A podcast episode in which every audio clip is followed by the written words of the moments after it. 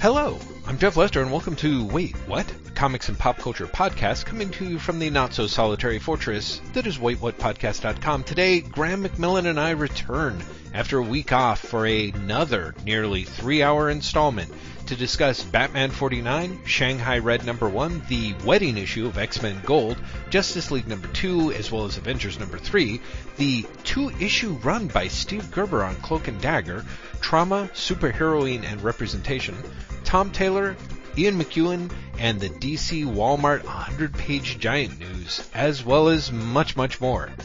Comments on this episode are available at waitwhatpodcast.com. Please send us your questions at waitwhatpodcast at gmail.com, and we invite you to look out for us on Twitter, Tumblr, and Patreon. As always, we hope you enjoy, and thank you for listening. Jeff Lester. Graham McMillan, hello. How are you? Hello. Uh, I am actually secrets behind the podcast. Have, going to have to open a window because it's so warm in Portland that even though I thought like I can do this with windows closed like nor- I normally do, basically because I don't want the entire neighborhood to hear me shouting about like Steve Englehart or whatever. uh, that's that's not going to happen. Like it's Yeah. it, I actually have to open a window.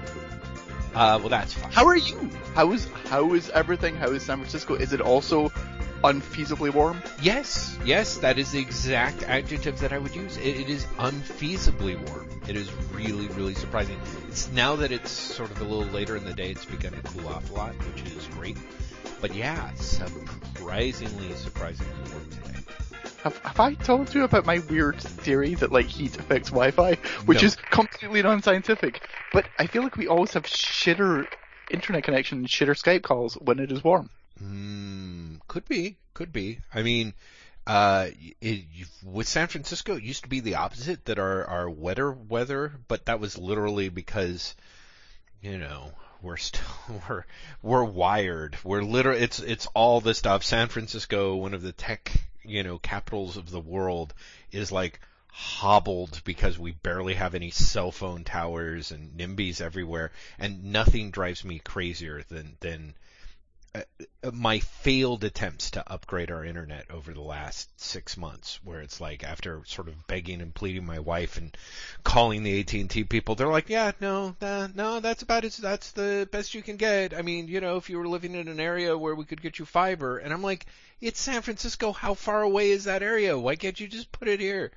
It is insane that San Francisco has has such shitty internet. It is. Do you think? Yeah, oh, I do think. I think so repeatedly, and I am filled with rage when I think of people on emailing lists who were afraid to expose their children to microwave towers and wanted these things shut down despite scientific proof.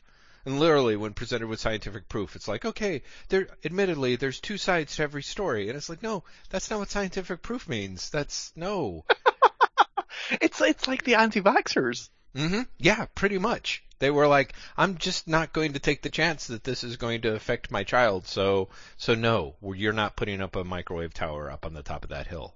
It's like, Well, but but there was for the longest time the whole thing about like microwaves are going to fry your brain. hmm Like I remember, you and I are both old, Jeff. yes, Like you must remember as well. Like when when cell phones became popular, yes. there was like genuine panic. Like cell phones are going to either a fry your testicles or b fry your brain, or Mhm. perhaps both. right. And that was like a a, a seriously considered thing. hmm hmm You know that everyone was like, well, you know. Good luck. You're sure anyone can call you anytime, but have you ever thought about the fact that your brain is now going to be like half working? Mm-hmm. Mm-hmm. And everyone's like, eh, apparently that's fine. You know, You know what's funny? Mhm. I'm saying that for all I know that that is actually true. And some whatnot is going to know all about the science is going to be like, you were making fun, but actually, you know, jump it in, really honest. does, in, in, fact, impact your brain. I've I I feel like there were a few preliminary studies that then weren't able to replicate anything. Science is at its most generous, I would say, inconclusive, and as a general rule of thumb, people are like, no. but we'll see. Maybe, I, maybe one of the things, I, Mhm. we are wildly off the races with, with detours already. One of the things I love very much, like one of the highlights of my week these days, is I get the Guardians uh, print edition, the weekly Hmm. print edition. Wow. I, I love it. I think it's a very, like, it's just, it's a good way of sort of catching up and, and catching the things that you miss in, uh, I mean, Jeff, I don't know where your head is at in terms of reading the news. This week I've spoken to a number of people who are essentially saying, I can't read the news anymore. Yeah, I feel like, I, I just can't. Yeah. Like that, this, this week in particular. Yep. Because this week has been just, I mean, horrendous. Yeah. Um, but I find that, and I do keep up with the news or try to, but there's always things that you just miss. Mm-hmm. So it's really good to have a weekly newspaper that's like, did you know this happened and this happened and this happened? You're like, I had no idea about at least two, two of those things. wow, that's great. Uh, what, but one of the things they do is they have a, a sort of science and health section. And so I'm reading the paper the other week, and it's like, do you know that there was a woman who uh, had breast cancer and radiation therapy was doing nothing for her, and then they gave her this new, uh, this experimental uh, regime of essentially like reprogramming her own immune system, Hmm. and she's been cancer free for two years. Hmm. And I was like, what? And they have all the experts being like, yeah, we might actually be able to beat cancer. That's what I love. Like, I love scientific updates where it's like, that's amazing, as Yeah. opposed to, you know, well, maybe phones are eating your brain. Right, right. Yeah. I, I, I, so you're saying you actually like reading news about good things happening. It's crazy, isn't it? That is, but that it- is a it's, odd. It's such a, that, but no, it's, it, How do you find someone to hate in that story though, Graham? That must be pretty rough. Do you have to like comb Oh, through it or do they I- have a sidebar telling you who's hateable? I have I have two ways to go with this, Jeff, and I'm going to go both of them. So just bear with me. Thing number one: every week at Wired, I do a, a roundup of internet conversation, Mm. and it's literally like what five stories have people been talking about that also interest me. Mhm. This week, everyone has only been talking about immigration, as far as I've seen. Mhm. Like you know, there have been things that pop up for maybe two seconds, yeah. but anything that people have been talking about for more than maybe like three hours hmm that's in some way been tied to the immigration story. But because of the structure of the Wired thing, I still have to come up with five topics. So this week I wrote 1500 words, essentially about different facets of the immigration. Oh, great. That's fabulous. I shit you not, Jeff, I have never been so, uh, emotionally impacted hmm by something. hmm And like, again, I keep up with the news, but just like spending hours researching that and then writing it, hmm and and part of it is you know there's a lot of like you know so so and so tweeted this so and so tweeted this. So you really have to dive down the what are the people on Twitter saying? Hmm and that is toxic at the best of times. Right. but on this subject in particular hmm I mean I'm not joking. So I did the majority of the research on Thursday. And I was like really badly emotionally impacted for hours afterwards like I was literally in a daze going I have to just walk Mm. like I have to walk and without any input because right now I just think everything is terrible. Hmm. So it's funny you're like, who do you hate? Because you know this week, oh, oh they, they, you know, it's been very clear who to hate. Yes. Yeah, yeah. Big No- number two. Yes. Okay, no, go go on with what you were going to say. No, no, no, no, no. I mean, I was like, I do love the idea that I'm like, no, but who do you hate in the happy story? But the idea that they have the I- sidebar where, I hate cancer in the Happer story, Jeff. That's oh, it's such an easy answer. Well, but nonetheless, there you go. Um, thing number two, and I, I'm going to say this, and I'm also going to say something that I know that not everyone will listen to, okay. but also related to Wired. Ethan Van Sciver made a video about me this week. Oh shit, that's, you know, you had, It's actually, it's actually a video. I found out afterwards. no. Did you go watch it? Yes. No, I literally watched maybe the first three seconds. Oh my because it starts off immediately going, there's a journalist called Graham McMillan. and I was like, I can't watch any further. I can't. The, the backstory of this, listeners, that Jeff knows and, and, and you guys don't, is I had really strange Twitter mentions this week that were basically along the lines of, are you stupid or has Kathleen Kennedy bought you off? Right. And I was like, what? Like, what is, I don't even know what this is in reference to. Like Mhm. this is really weird. And of course I didn't engage because why would you engage? Of course. Um, but I can't get Be, can't be get like, ahoy hoy, thanks for asking. Um, to the best of my knowledge, Kathleen Kennedy hasn't paid me for anything. Exactly. I wish she would. She's got a lot of money. Exactly. Thanks for writing. Uh, so yeah, so Uh, sorry. But, so, but I kept I kept getting them. Mm-hmm. And uh, eventually someone was like, "Thanks, Ethan Van Sciver, for telling us about this." Mm-hmm. And I was like, "This is weird." So I go over and look at his Twitter account, and there's nothing Mm. there. Well, yes, because as you know, that right. that that gave me a, a you know anything. Uh, and then someone was like, "Has he made a video about you?" And I was like, "No, no. Why would no? Why would he?" But let me check anyway to see if there's any explanation as to what's going on. And sure enough, he's made a video about me. This is the thing I'm going to tell listeners, and I know some are going to ignore. Please don't watch it. Like, not only have I not watched it, I don't want you guys to watch it, basically because I don't want him to get the hits. right. I don't want him to get views. It's that simple. Like I'm sure he's just like spouting bullshit Right. about me, but I don't even want to know the bullshit. Mm. You know? Um, but it was really surreal. Mm. Like that being a thing, hmm it's a fucking surreal. Right. You know? And also, to be honest, it's really funny to me that like that's what gets like the comic gators because it's a Star Wars thing. It's a reference to a Star Wars thing I wrote on uh, on Wired. hmm uh, that's what get comics gators after me. I honestly was like, have you not paid attention to like what I've been saying? Like I Appa- apparently, Graham. Yeah. Yeah. like uh but yeah, there you go. So yeah, that my week's been weird, Jeff. How's yours? Mine's also been weird, but but in utterly mundane, completely uninteresting um, ways.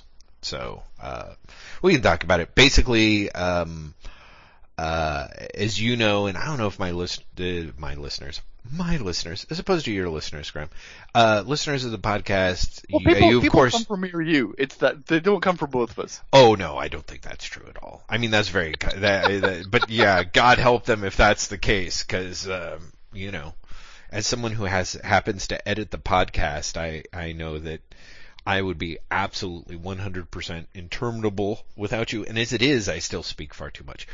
Uh, so Josh. There's a right, which was my point. There's uh as people know, my dad passed a few months ago. The service is finally happening next week. So interestingly enough, around the time that my dad passed and I was trying to handle that, work kicked into um I, I guess Oh, what vi- video game makers would call, yeah, nightmare mode.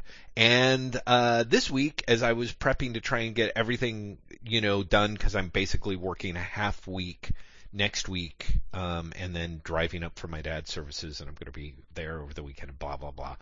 Uh, um, the nightmare mode switched back on again. So Oh God, yeah, no, really? Yeah. So the last three days has just Oh. been like I, kind I of was re- unending I was anxiety. really worried about that because I haven't heard from you that much this Mhm, week, mhm. and I was like, you know, I hope it's not a terrible work thing. Yeah, yeah. No, terrible work thing. Terrible work thing. So we'll see. I mean, we're kind of just, if everyone hangs on, we've got some, hopefully we've got, you know, a little bit of respite around the corner, which is to say there's some additional skilled workers who are here. It's just we're super, super short. Like vacations had been okayed for senior members and then we had people who actually literally left the job and it's, we're, we're kind of hanging in, but and then on top of it was bullshit where where literally people were like, yes, and we're going to need people to work 24 hours around the clock on these well, days. I, I I want to explain for the for the whatnots for the listeners that when you're talking about your work going into nightmare mode, like people might not understand quite how bad that is. Mm. There's there's there's a sort of expectation when someone goes, "Oh my my job's a nightmare," that they mean their job's pretty shitty. And I don't say this to put down other people's jobs, but when you talk about your job being nightmare mode, you're literally describing, you know, you're working you're working more each day than not working each day, first of all. Yeah. But also there may be no sleep. Yeah. Or there may be like three hours sleep. right. Or, you know, and like it's I I don't want to say anything that would get you in trouble, Mhm. but your your nightmare mode when you've been talking to me about it is genuinely unimaginable to me. Oh wow. Well, thank because you. I because I'm I'm very much like I think I'd just quit. Right.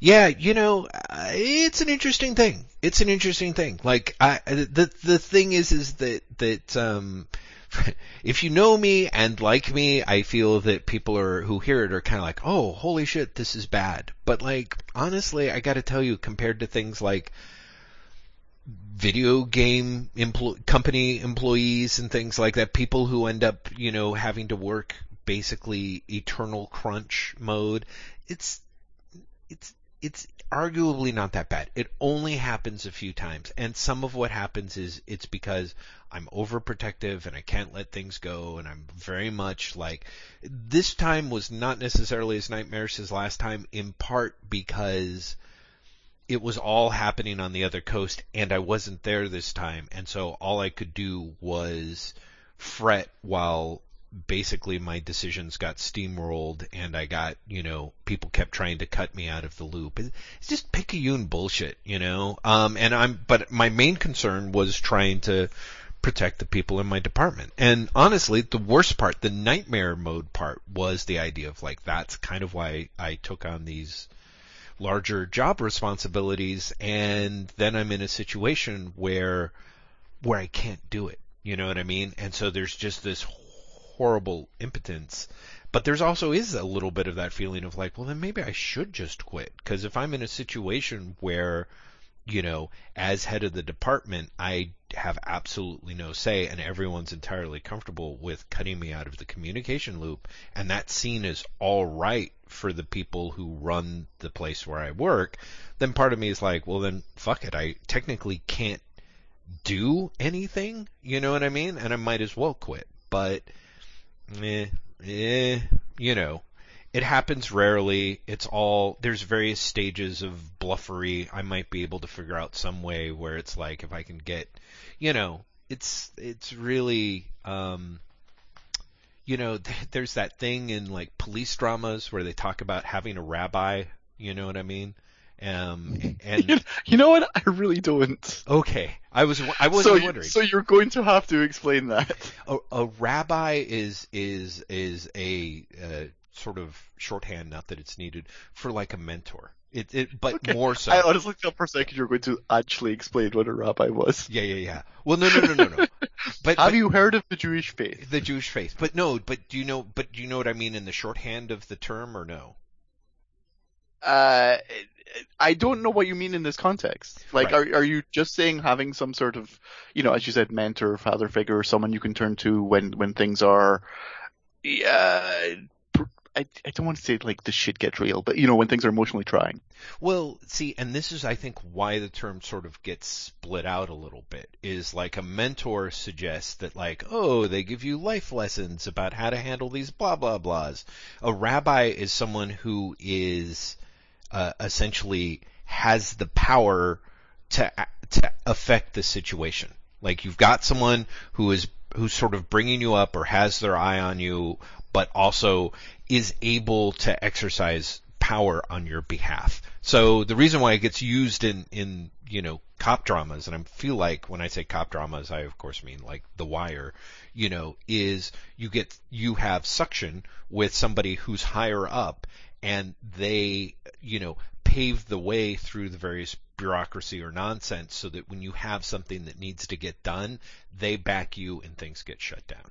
You know, mm-hmm. I, mm-hmm. I actually have had one or two situations where somebody has helped me out, but that's entirely on an administrative side of things. And don't get me wrong, I was very grateful for it at the time.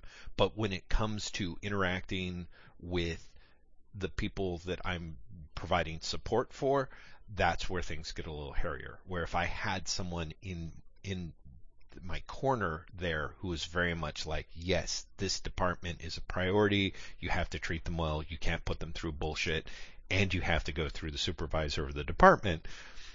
All, all some of these pieces would fall into place, but since I don't, it's kind of you know it's like poker or something. Highest card wins or something, and and I sort of by nature of where I stand in the business that I am, I'm never going to get you know a face card, I guess.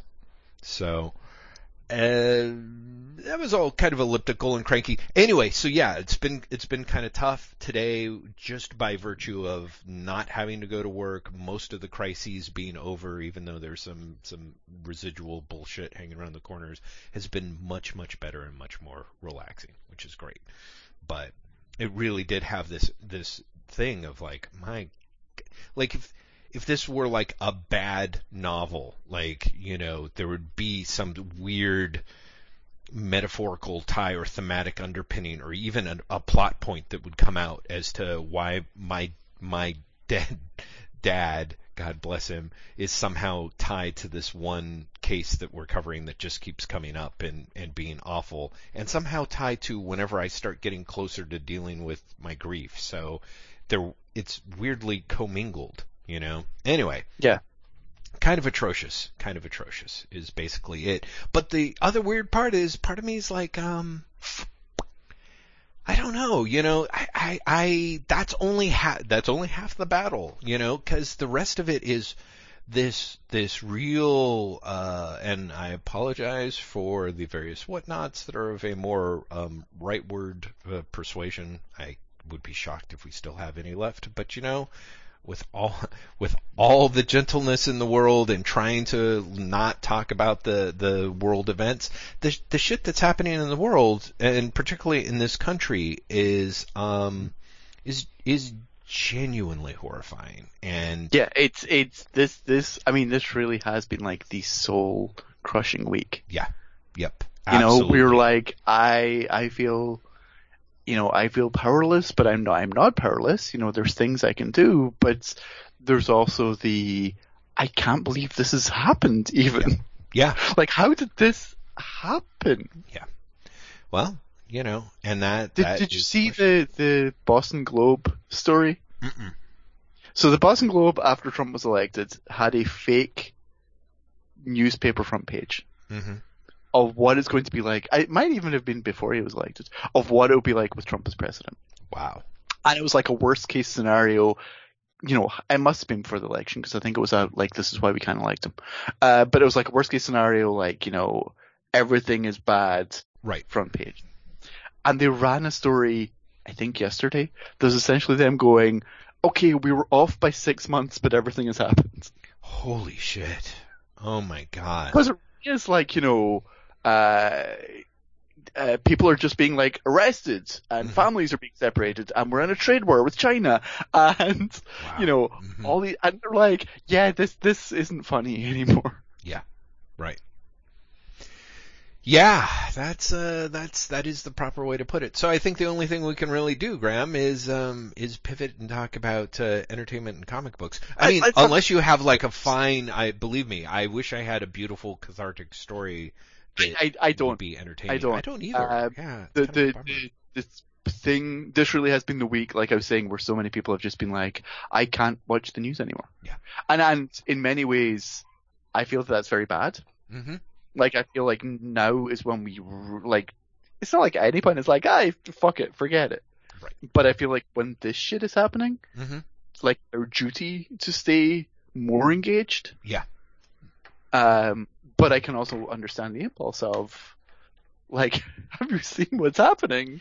Right. Like, there's only so much you can take before you just get completely overwhelmed. Well, there's the complete, there's the completely overwhelmed, but there's also just a little bit of the, um, for me, part of what's problematic is, is that it's, it's overwhelming and there's a normalizing factor that goes on depending on where and who and what you follow that is really hard to take. Like, I wasn't there that like early in the week wasn't there that thing where the NYT pulled an interview with uh, Stephen What's His Doodle? Uh, yes. Is that wrong? Did, did, were people? Yeah, it's what happened that? was mm-hmm. no. What happened was the NYT ran the text of the interview mm-hmm.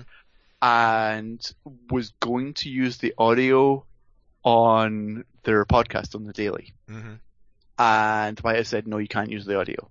Hmm. And the, the NYT agreed not to use the audio. Oh, okay. But the text of the, of, the, of what he said was still there. Oh, okay. Well, that is different. Uh, and and what the NYT said as a as their explanation was, uh, a journalist has to, you have to basically get permission to to, use, audio. audio. Yeah, yeah, yeah. Right, because it's true. It's like not, like yeah. you you can't just like you can't just decide sure it's our interview we can do whatever we want with it. Mm.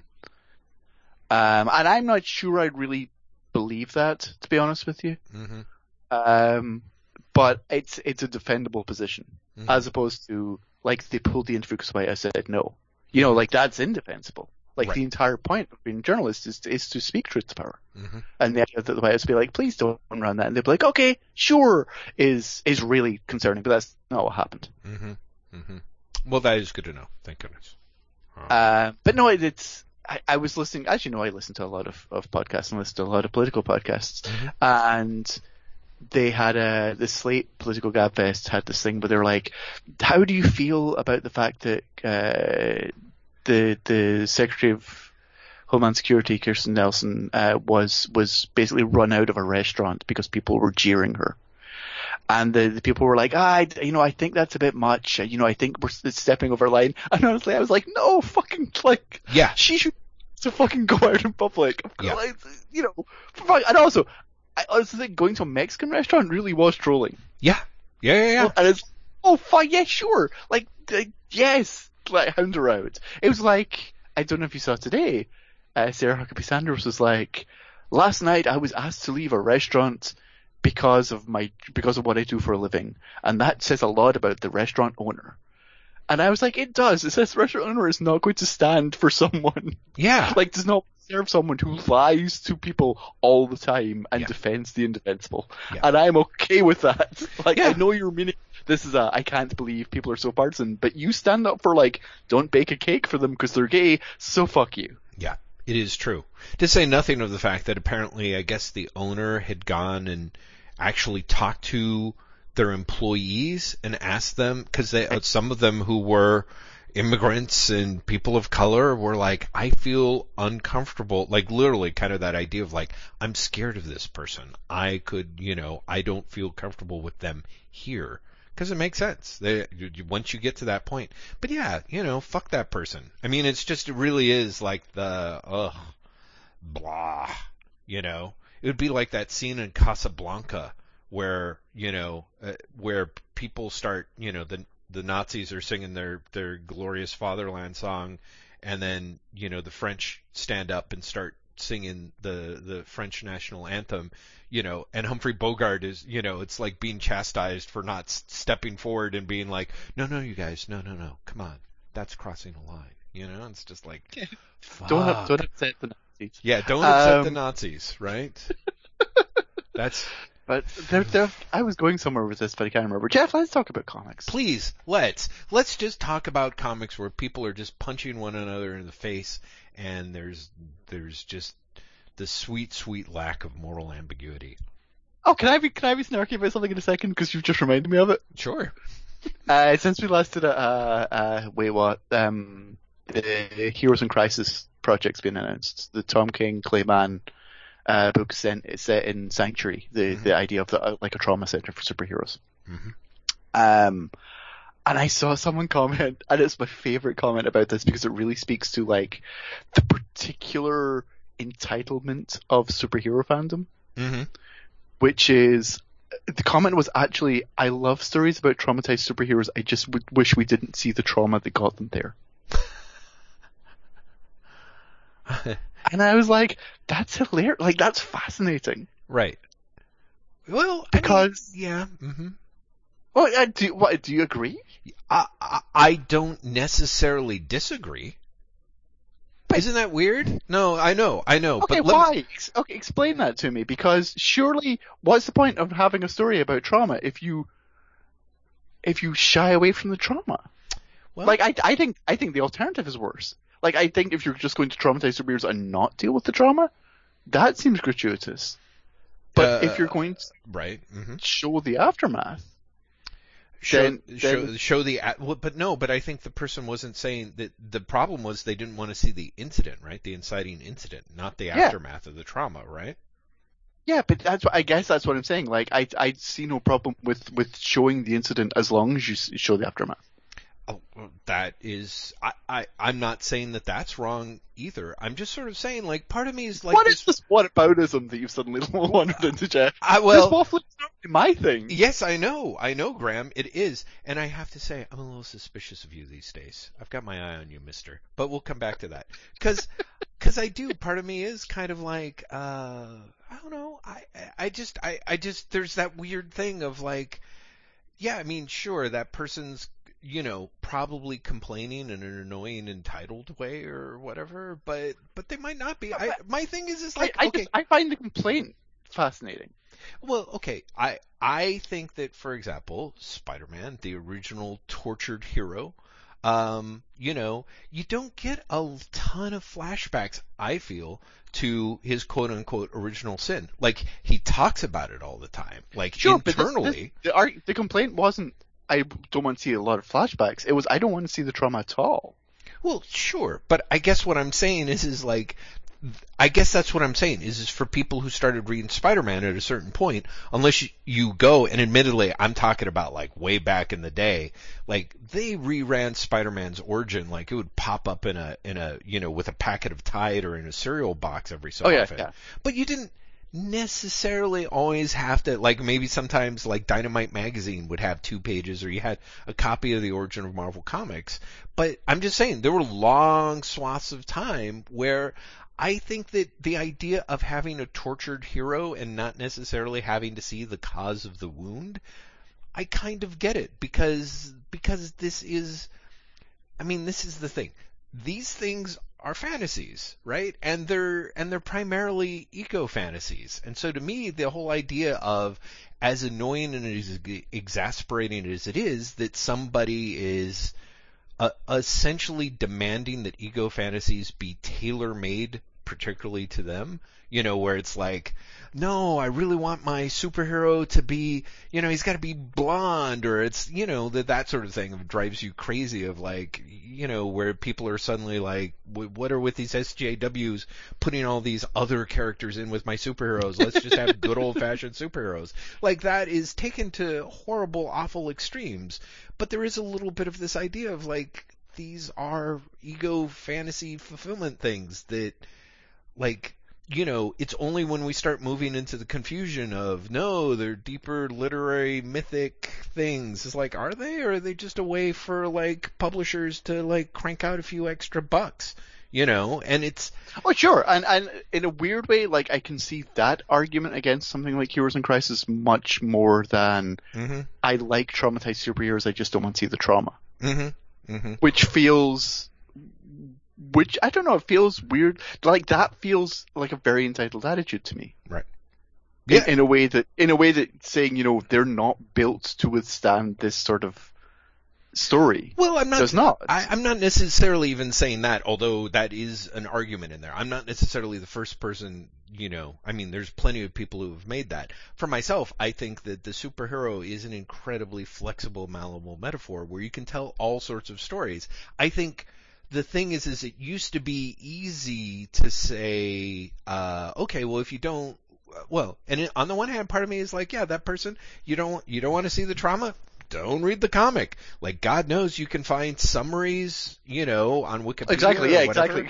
You don't. You don't have to read comics anymore. Right. The internet will tell you what happens in every single story. Yeah, exactly. So in that case, you can get as far away from that actual incident. You don't have to see it at all. I mean, that's that's the weird. There's a weird thing. There's a weird tension inside comic books collecting and reading and especially as it manifests in superhero comics where the need it used to be the need to know everything was always going to go unfulfilled you know and again this is like way way back but like everyone had like a hole in their comic book collection Oh, sure. you yeah, know what yeah. i mean Before before the internet, yeah you there was always like at least one comic that you could never find. Right. You never found, and you never knew what happened, and and sometimes your brain just filled it in with so much detail, or there wasn't. But you know, also by that point, depending on when you came in, you were never going to have a whole run of that character, and so therefore their life was.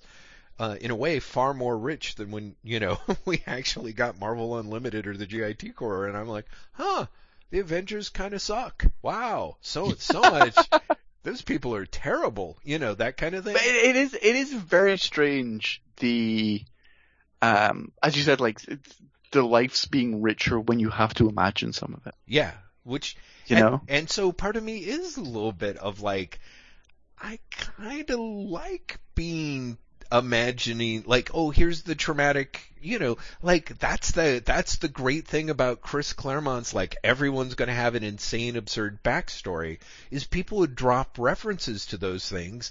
And and thanks to it be also being chris claremont you didn't know if you were ever going to find out. There was all sorts of stuff that you didn't find out for such a long time. And every once in a while or, or never find out. Like, Yeah, there's so much in Claremont's X Men where it's it's it's not even subtext as much as like you know triple subtext. hmm hmm You know where it's you know the uh, you've heard the, his whole theory about Mystique and Destiny were, were having an affair, but Kurt is their child because Mystique assumed male form Right.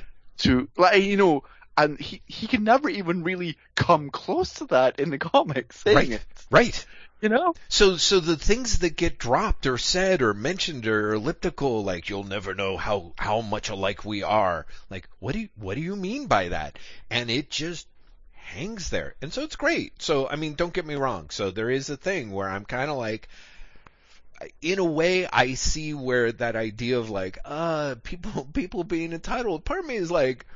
These are superhero comics. Like there is a little bit of part of me is like, I mean, you know, entitlement is baked into the, the whole it thing. kind of is. It kind of is. It's like if you are powerless and you want to see a guy in like you know red trunks like jump over a building and like punch a rich dude in a jaw, like that's where that's that's that's again there wasn't supposed to be like sort of subtlety or nuance or that kind of thing. But even but even more so i feel like there is an extent of particularly now that that this you know superheroes are still just such such the huge chunk of the landscape you know i i and i think i feel sometimes like this is part of what can be problematic is there's so few things in the superhero landscape that really feel like they're genuinely, you know, different, I suppose. Like, you know, the vernacular's the same, but but also so frequently the the approach is the same. I think I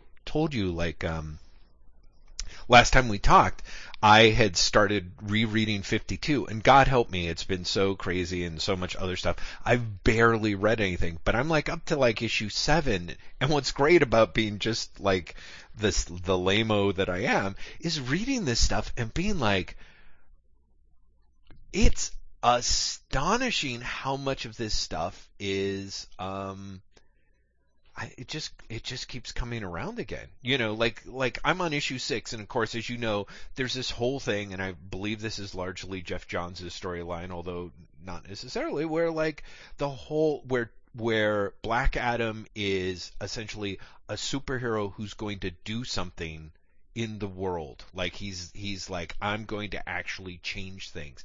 And so you see in like issue 5 or 6 or whatever where it's like it really starts to blow up where Green Lantern goes in the two Green Lanterns go in to get this guy but because they're in China's airspace suddenly they're fighting against the Great 10 to be able to get this one dude back and then Black Adam It's shows up and Why do I remember that?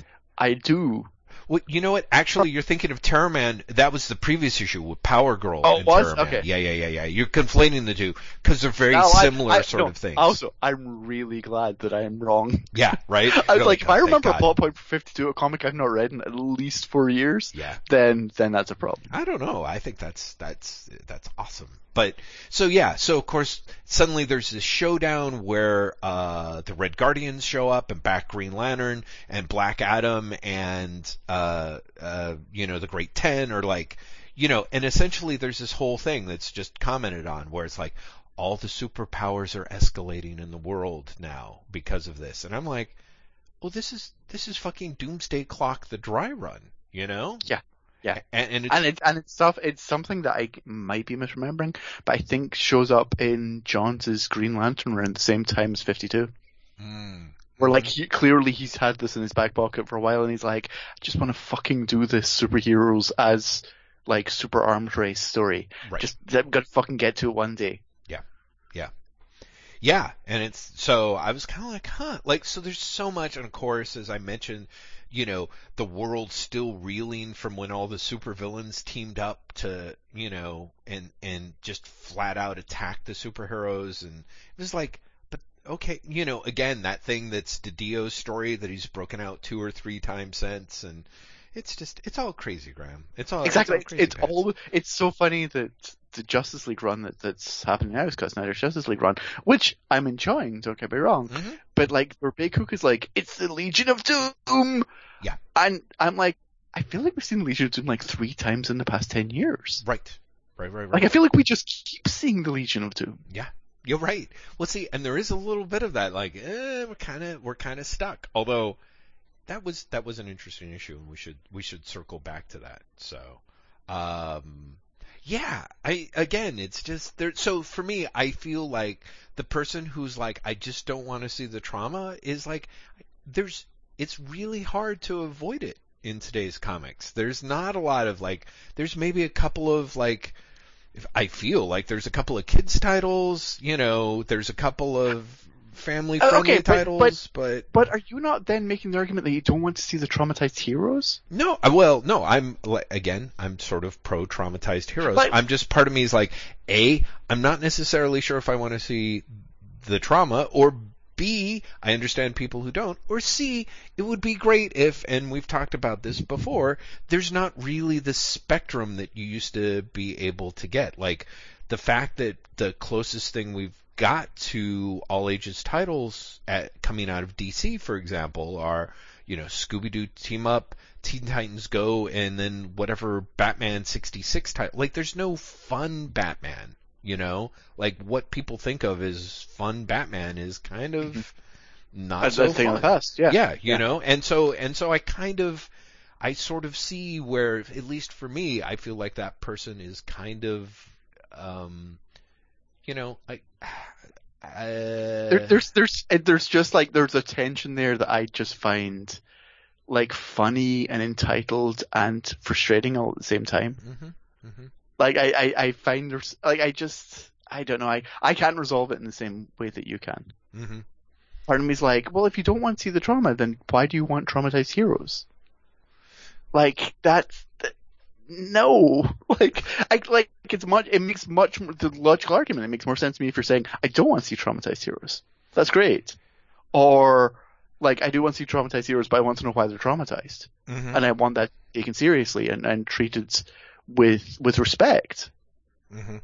But the idea of like, no, I want them to be traumatized. I just don't want to see the trauma feels uh like gratuitous and and tacky Hmm. to me. Right. Right. I mean, I, I just, I don't know. It, I, I, like it. I, it's. I, I, on one level, I wish I could see it the way you see it. Mhm. You know, but I can't. Like, I can only. I see it as a binary choice, where I'm like, you know, either you want the trauma or you don't want the trauma. Well, but Like again, you, I- like I'm not. I, I Sure. feel like the the. No, they're fucked up, but we'll never tell you why they're fucked up. Feels like almost like it's it's cheapening the idea of trauma. Um, Well, yeah, but I mean, fantasy does cheapen the idea of these things to an extent. You know, sometimes it's able to actually explore it and provide catharsis, but like I would say that there's there's something to be said for not explaining someone's trauma gives you the room to insert your own there. You know Sure. what I mean? Uh, no, I, I, I, yes, uh, and I think there's.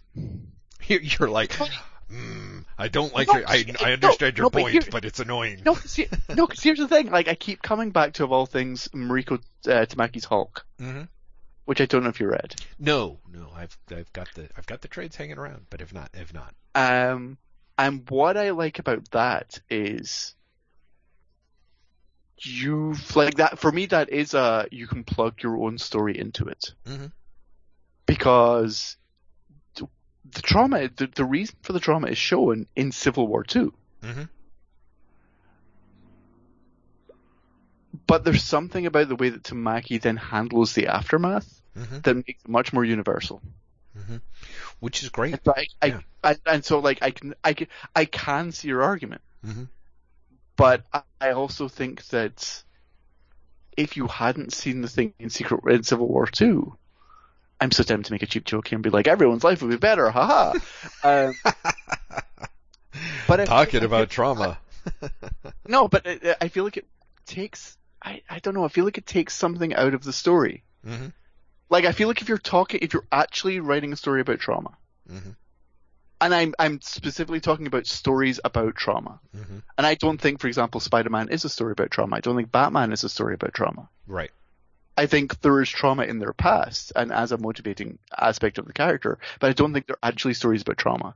But I think that if you're writing a story about trauma, I think you don't at least explain what the trauma is, then it's a, like it's it's a uh, it's a black hole that sucks the rest of the story into it. hmm I think you owe it to the readers to to explain what it is.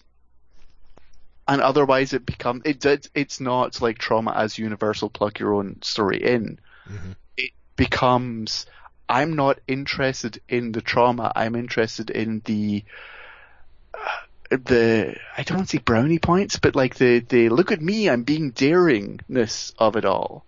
Like I've got a fucked up person in my story. hmm And it, I, I, I, it just like it, it. Oh, it does not like it feels really. I, again, it feels really cheap and tacky to me to just be like, no, they're traumatized, but I'm not actually going to deal with it. Right. Like I'm just going to say this person's fucked up. Why are they fucked up? Doesn't matter. You decide. like feels really like I don't know. It really, it really sits poorly with me. Hmm. Interesting. It's interesting. This is a hot spot. I have to say the other half of this uh, that I'm not going into. Uh, well, that maybe we can go go into if we want.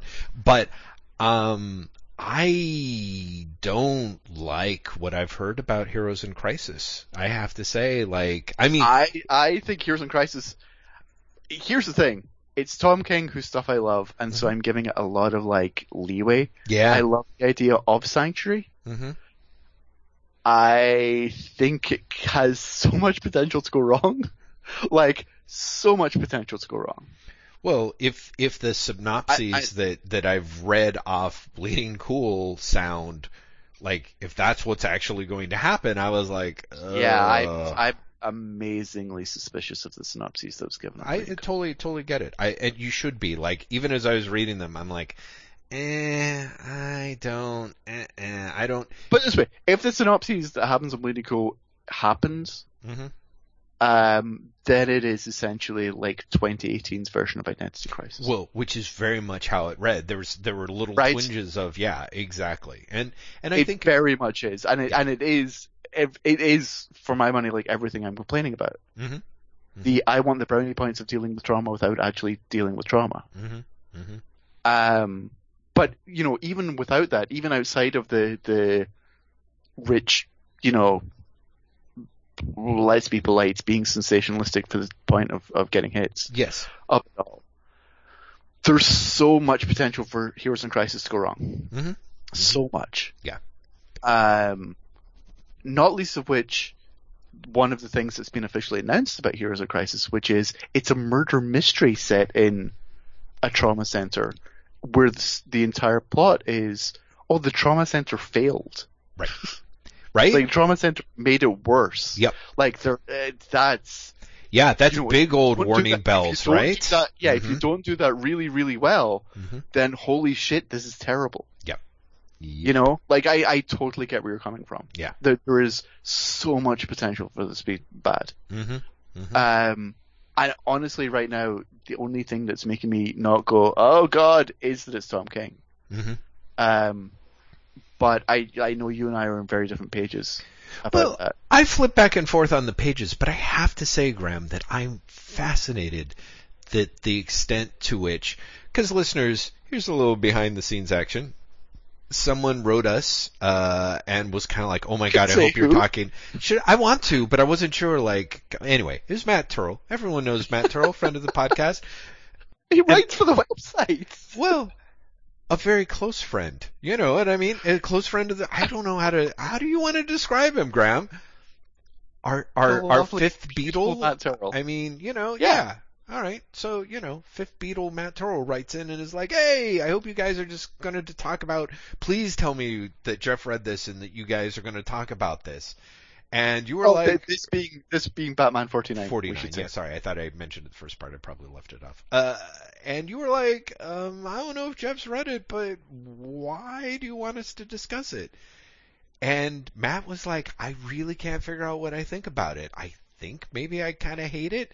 And what was great was you had this thing of like, yeah, I read it. And I was like, boy, Jeff's going to hate this. And I'm like, because you hated it, didn't you, Graeme? And you're like, no, no. I mean, apart from it's like, like, I, I really, I really didn't. But I honestly read it and was like, this is everything Jeff didn't like about uh, Tom King's Batman. okay, run And- down and- the list of what that is.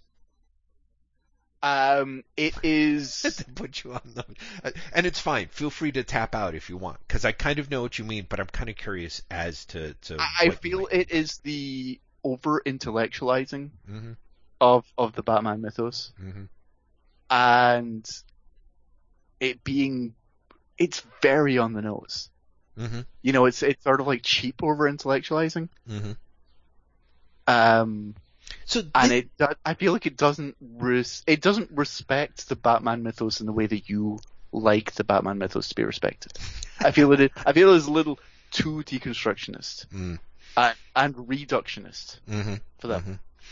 Well, so I want to ask you because the thing that actually struck me in the conversations is you s- it, with Matt is you sort of said that it's like, yeah, where's its Alan Moore influence a little too strongly on its sleeve, uh, and then and then Matt basically said something like, yeah, it's kind of like Alan Moore except it doesn't really tie together the way that Moore was with something clever, and you were like, ho ho, you've got a higher opinion of Alan Moore than I do, which No, of course but is it- you. the- Yeah, but but really, like it read to me like um, I feel that Moore in like the early '80s, hmm I guess early to mid '80s, because I'm talking about when he's writing his Superman stuff. Right.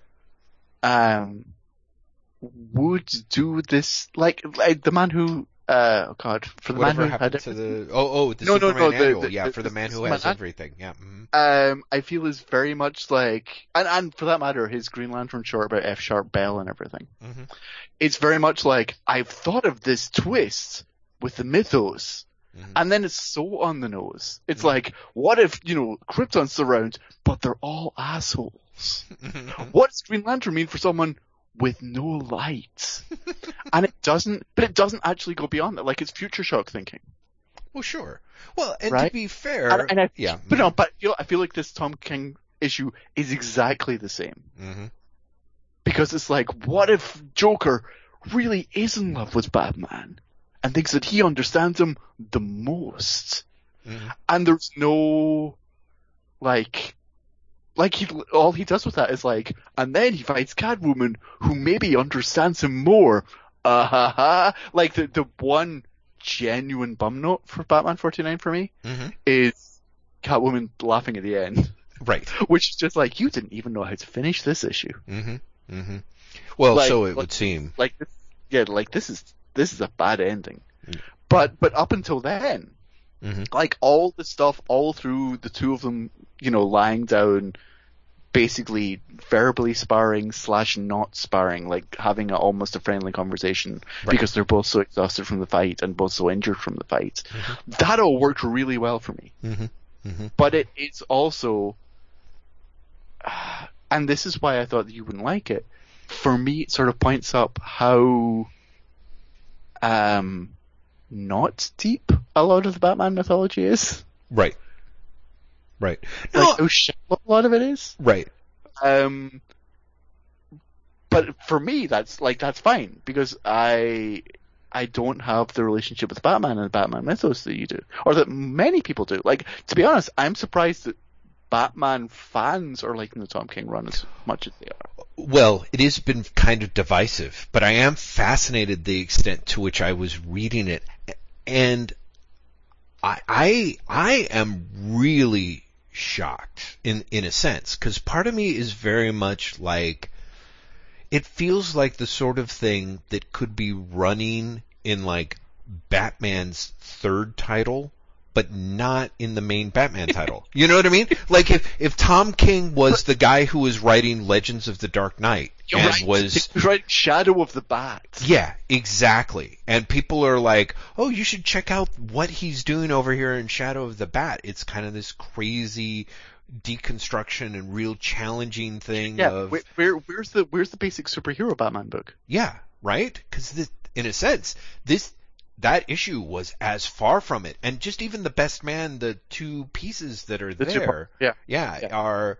I mean, for myself, what I there's a few things that I find really fascinating uh, about my reactions to issue 49, and one of them is uh, a for whatever reason I don't know if it's me like going off in different directions like I'm bifurcating in order to prevent myself from like coming to any sort of opinion that would either like make me give up the book or just be like okay fine I love this this run I adore it or something but I'm just I'm fascinated by how much King in Best Man Part 1 and Part 2 and I feel like it's been building for a while in his Batman run, but also in Mr. Miracle, where King is doing this really crazy, um, the page as a super super self-contained unit, you know, and then and and this happens a lot in here, but it's kind of like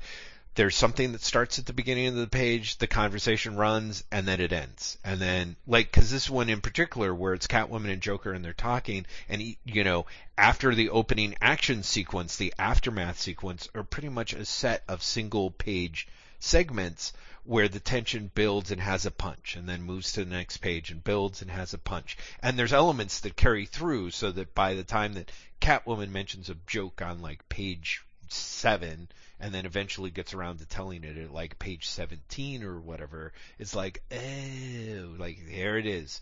Um, so I'm fascinated by the way in which King is, is doing something in his storytelling. I don't know if it, I doubt it'll continue to build this way, but I also felt that way with the latest issue of, of Mr. Miracle, where the, the, the negotiating sequences feel like self-contained units, and then occasionally you'll get a longer sequence, like the scene with Kanto and Mr. Miracle, or the two scenes, I guess. And you know, there's these. th- uh, It's it's much more strangely modular. Like it actually kind of reminds me, and not necessarily in a good or bad way, just a way of um, Dan Clowes's Clowes's stuff. Like there's the you know, particularly when he did, was it Ice Haven, where it's like there was a larger story that's being told, but each unit, each page is its own unit and kind of its own style of strip. Um, Uh, when you say it's, it's more modular, do you mean it's more modular in Mr. Miracle, or he's getting more modular in general? in general, I mean, it certainly seems that these two issues of Batman, plus I feel like there was bits and pieces to that uh, within um, the Batman, the larger Batman storylines, like the War of Jokes and Riddles, felt very, um, I say modular, but I guess what what's the other word? Um, not anecdotal shit. What is it?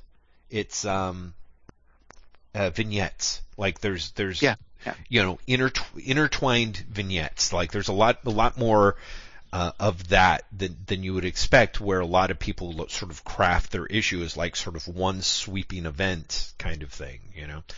Um, It's no. The reason I ask is I feel that Mr. Miracle is, as the series progresses, becoming much more fragmented.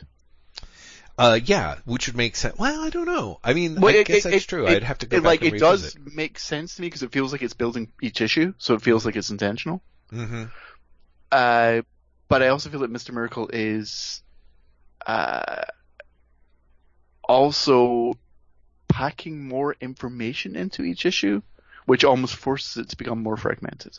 Hmm. I'm not sure. Maybe. Maybe. I mean, yeah, we'll my my thing is is like I feel part of me is I feel like I have a very difficult time kind of remembering what's going on with Mr. Miracle. I guess I guess the first two issues point toward this idea of of yeah, maybe a more continuous story. But like, I think it's issue five where it's Scott and Barda in Los Angeles before they go to war. Yeah, yeah.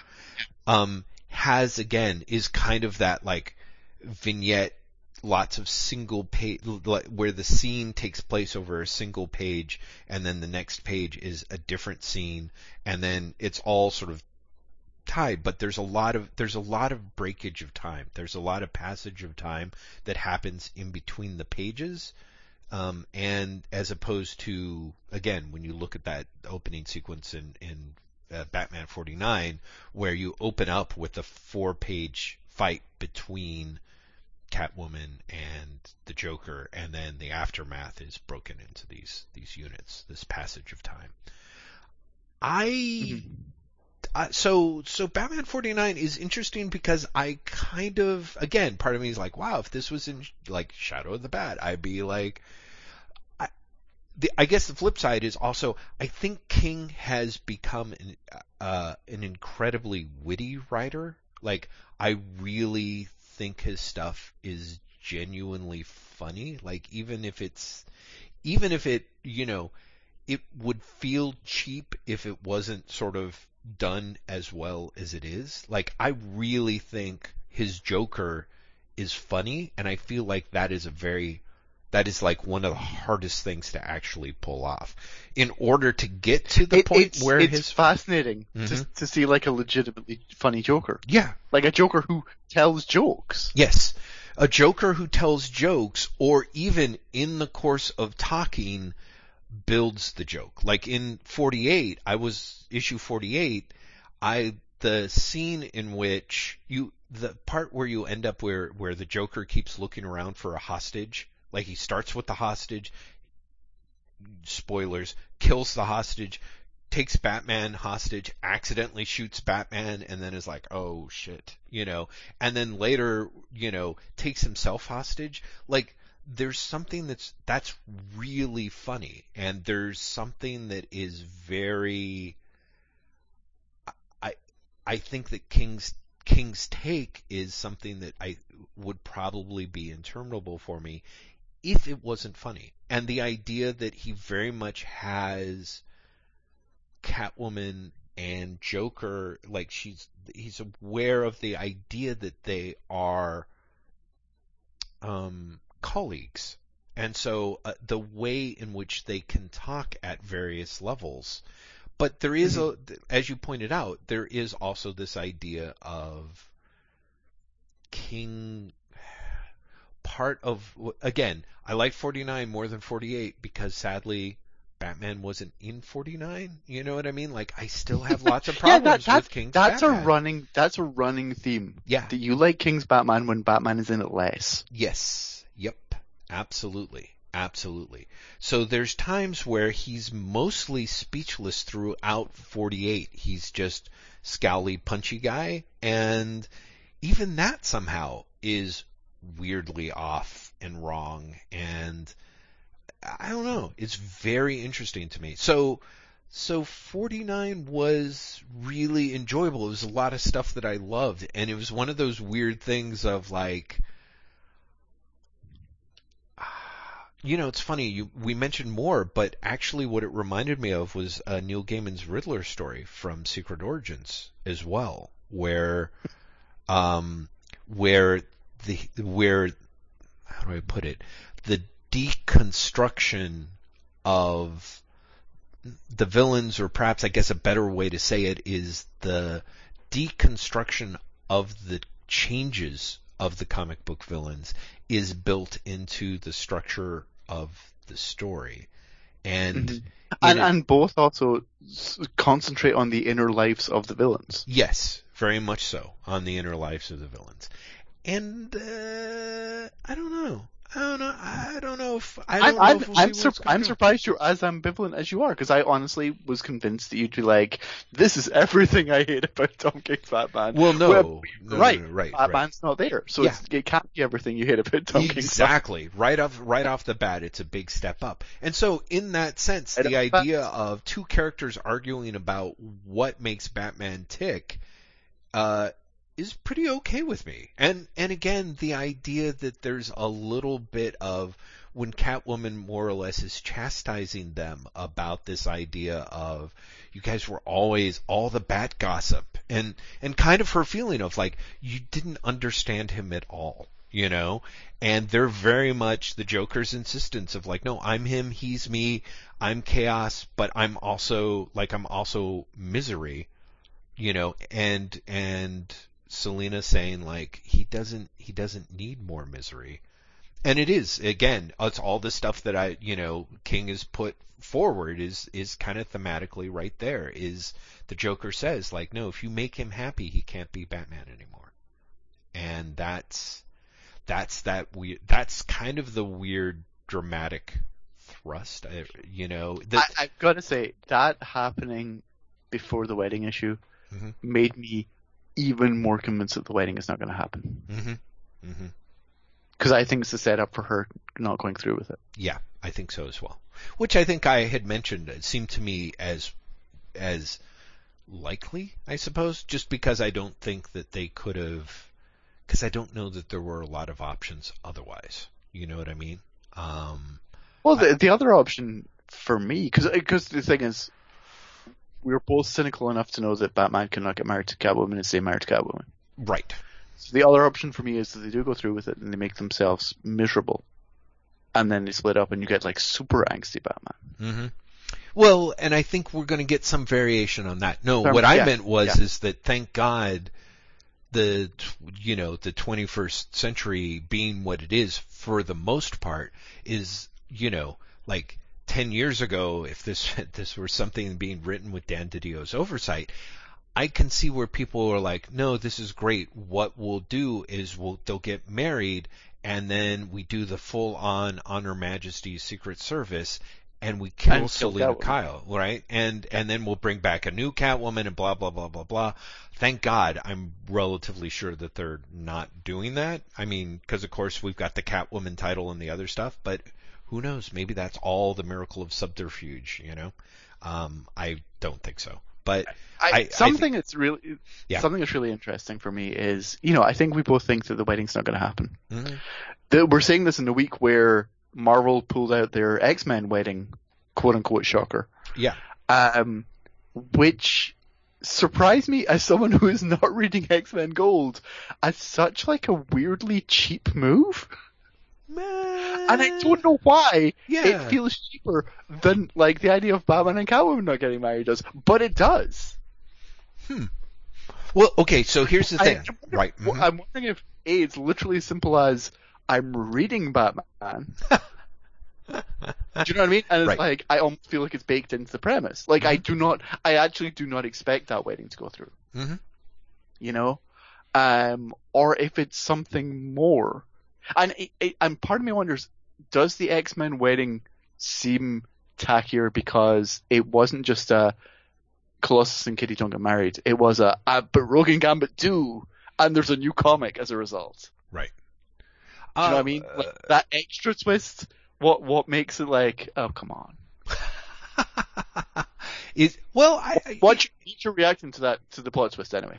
My reaction to the plot twist was that it was mostly kind of benign. Like again, there's sort of a weird like I, I in that like not reading the comic, not paying any attention. Like I there's a little bit of me that what I find fascinating about it is that on the one hand, the idea of like, oh, we're going to marry one set of characters, but the surprise twist is it's a fake out and we're going to marry another set is to me kind of clever. And I got to admit, I'm the person who actually thought that like at one point I was obsessed with trying to pitch DC the idea that they should do a storyline that was about, uh, you know, in the build up to the first Constantine movie that they should do a storyline about John Constantine training his apprentice who would look just like Keanu Reeves and the whole idea was is that that that it was John Constantine's time and he was, you know, this was going to be the death of Constantine and there was going to be Constantine reborn and in other words trying to play with the the meta of what we believe. yeah. Yeah, and people being like, "Oh god damn it, DC's going to do this" because of course then they have a Constantine that looks like Keanu Reeves and what the fuck? And then of course the whole idea would be that Constantine would be would basically sacrifice Keanu Reeves in a cold-hearted, bastardly, but also sort of necessary for the greater good, but mostly for Constantine, um, by essentially, you know, killing himself by proxy or sacrificing himself by proxy. And I was like, so for me, part of the thing of like playing with the meta marketing to to to convince fans, jaded fans, that they um, don't necessarily know what's going to happen. I don't think that that's a bad idea. I personally think the thing that is interesting to me is is I cannot see any way that Kitty marrying Colossus would break those characters in any way, whereas the idea of Rogue getting married seems to me to really break the character. You know what I mean? Like To break Rogue in particular. in particular. And I mean, admittedly, I'm a guy who's not read an X-Men comic, you know, uh, for the most part, and Morrison aside, in like however many years. But it seems to me part of Rogue's thing, the idea of like she can't get close to anyone because of her body, you know what I mean, is such a strong They've fixed that. well, see, and there you go. So, I mean, that's that's why I'm out of touch. People are like, Well, no, no, but it's true. It's- it's like- along. It, it's been like you've removed that element Mhm. from Rogue. Right. Then, then you know you've to to some degree that you've already broken the character. hmm hmm Well, yeah, You know, exactly. So, I mean, for me, Um, there's kind of a, uh, you know, Something that I was going to say when you said like you haven't read any X Men comics since Morrison Mhm. is you should try Tom Taylor's X Men Red, hmm which which I caught up with just this morning, and is really good. And it's funny, it's really good in the sense of you were talking about like you know where's the the superhero Batman book? Like where's the where's the lead Batman book now? right. It feels like a lead X Men book to me for the first time since Morrison. Wow. Uh, it feels like a, a title that has pretty much all the characters you'd expect, with the, the exception of like the ones who are dead. Right. you know, like feel the, la- the lack of Cyclops, but Cyclops is dead. hmm You know, um, but it feels very core purpose X Men and focused in a way that I, I feel that the the other X Men titles just haven't been in the longest time. Hmm. Um, also, it's worth pointing out the villain of the piece is Cassandra Nova from Morrison's run. Ah, interesting. Okay, right. Which makes sense. I yeah, you know, I don't know. I got to tell you, I well, a let me just say that from everything that I've heard, I I feel very comfortable saying that that uh, one of the things that I can t- is an oversight that I I kick myself um, for not correcting is not reading more Tom Taylor comics. You know, like I really he's, like he's really good. Mm-hmm. Mm-hmm. And that and that's it. And I'm fascinated by the extent to which people are like, Injustice is really good. Then he jumps over to Marvel, and people are like, his Wolverine's really good. You know, he just gets people who I respect say really good things about him, and then I see like screenshots of of you know panels, and I'm like, yeah, I should check that out. And I I I'm sort of I feel foolish that I haven't, but I, I think you'd actually really like his all new Wolverine. uh, yeah, Uh, exactly. Because it is, it's a very successful recontextualization of Wolverine tropes. Mm-hmm. Mm-hmm. Yeah. Uh, and does a lot with, for want of a better way of putting it, bringing a comedy to Wolverine that could not have existed before. Right. Uh, yeah, it, it's it's it's a really good title. But and X Men Red is is a very good X Men comic. Mm-hmm. Mm-hmm. To the point where it's like, oh, this is like I remember I liked X Men comics when I was a kid. Yeah. Do you know what I mean? Right. You're like, oh, oh, this is this is it. This is what I liked about it. I, I, it's interesting. I have to try it out. I feel, I really do feel like, like the X-Men books are things that I'll just never be able to really.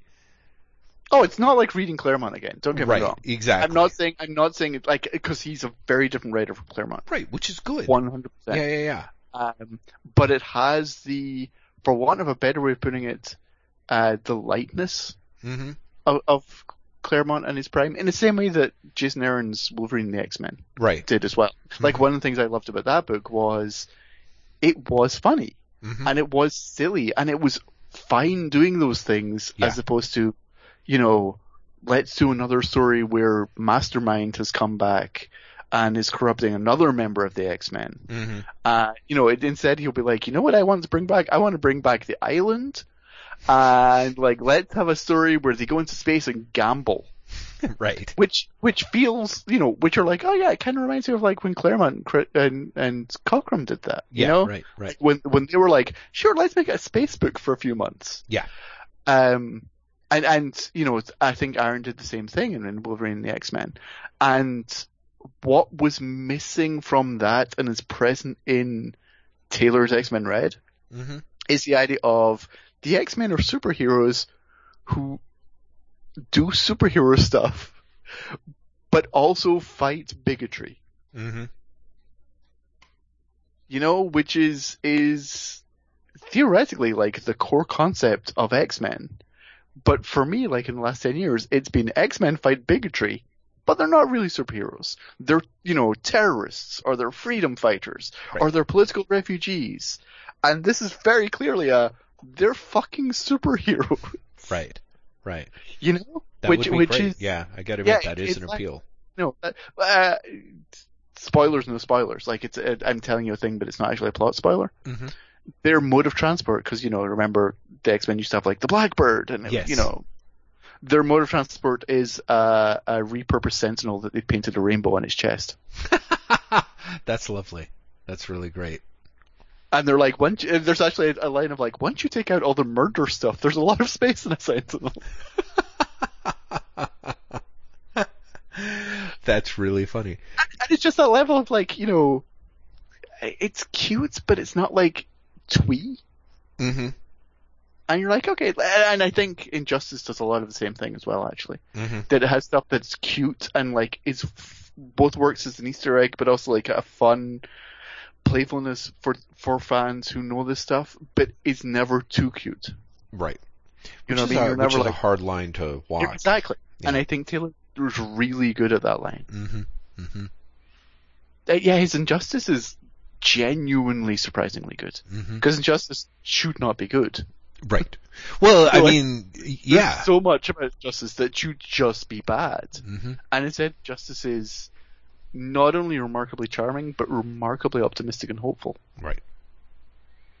Right. Which, considering it has like the most pessimistic premise, is staggering. Yeah.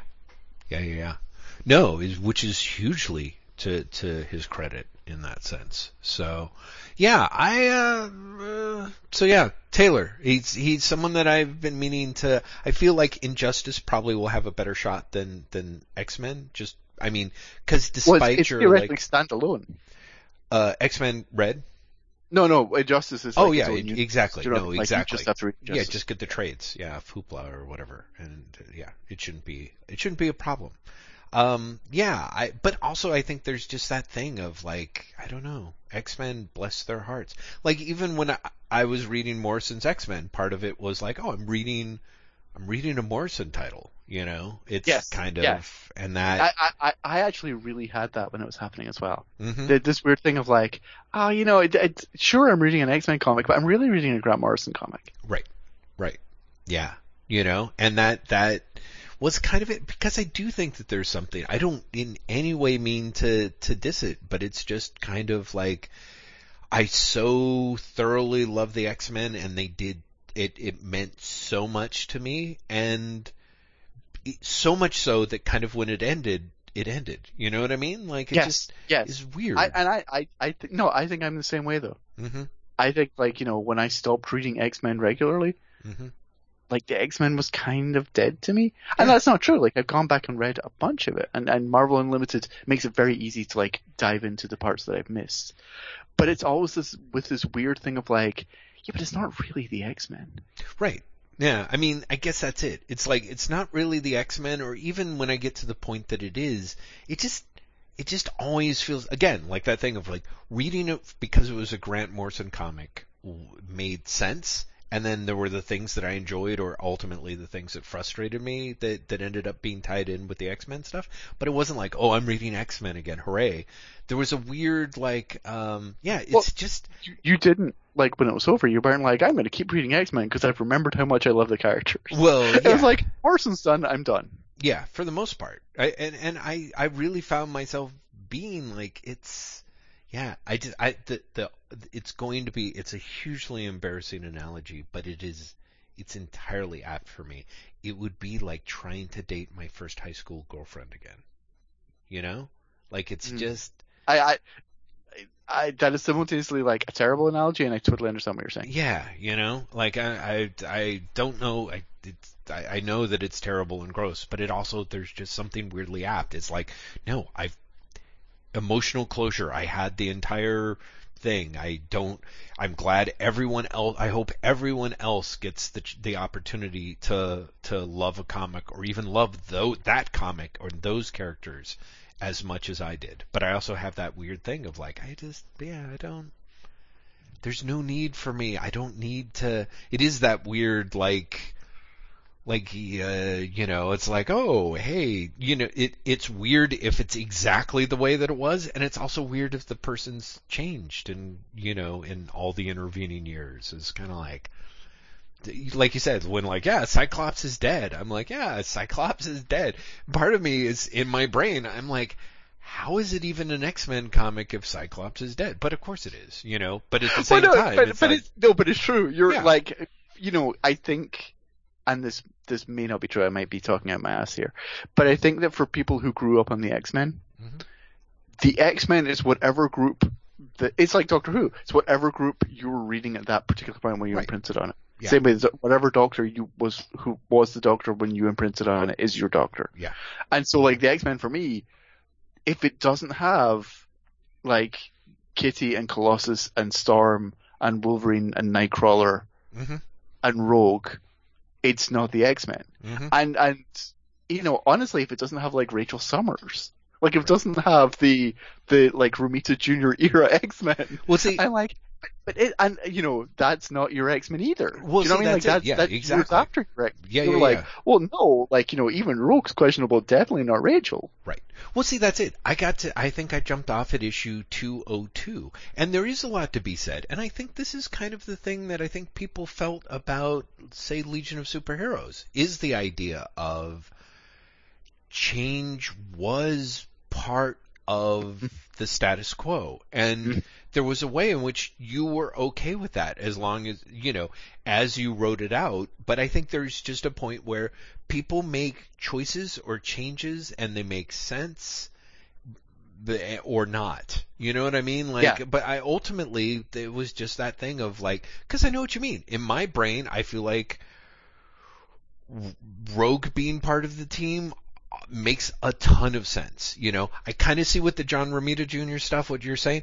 The weird part is, is from myself, like around the time that you got both Madelyne Pryor and Rachel Summers in there was the part where I was kind of like, uh,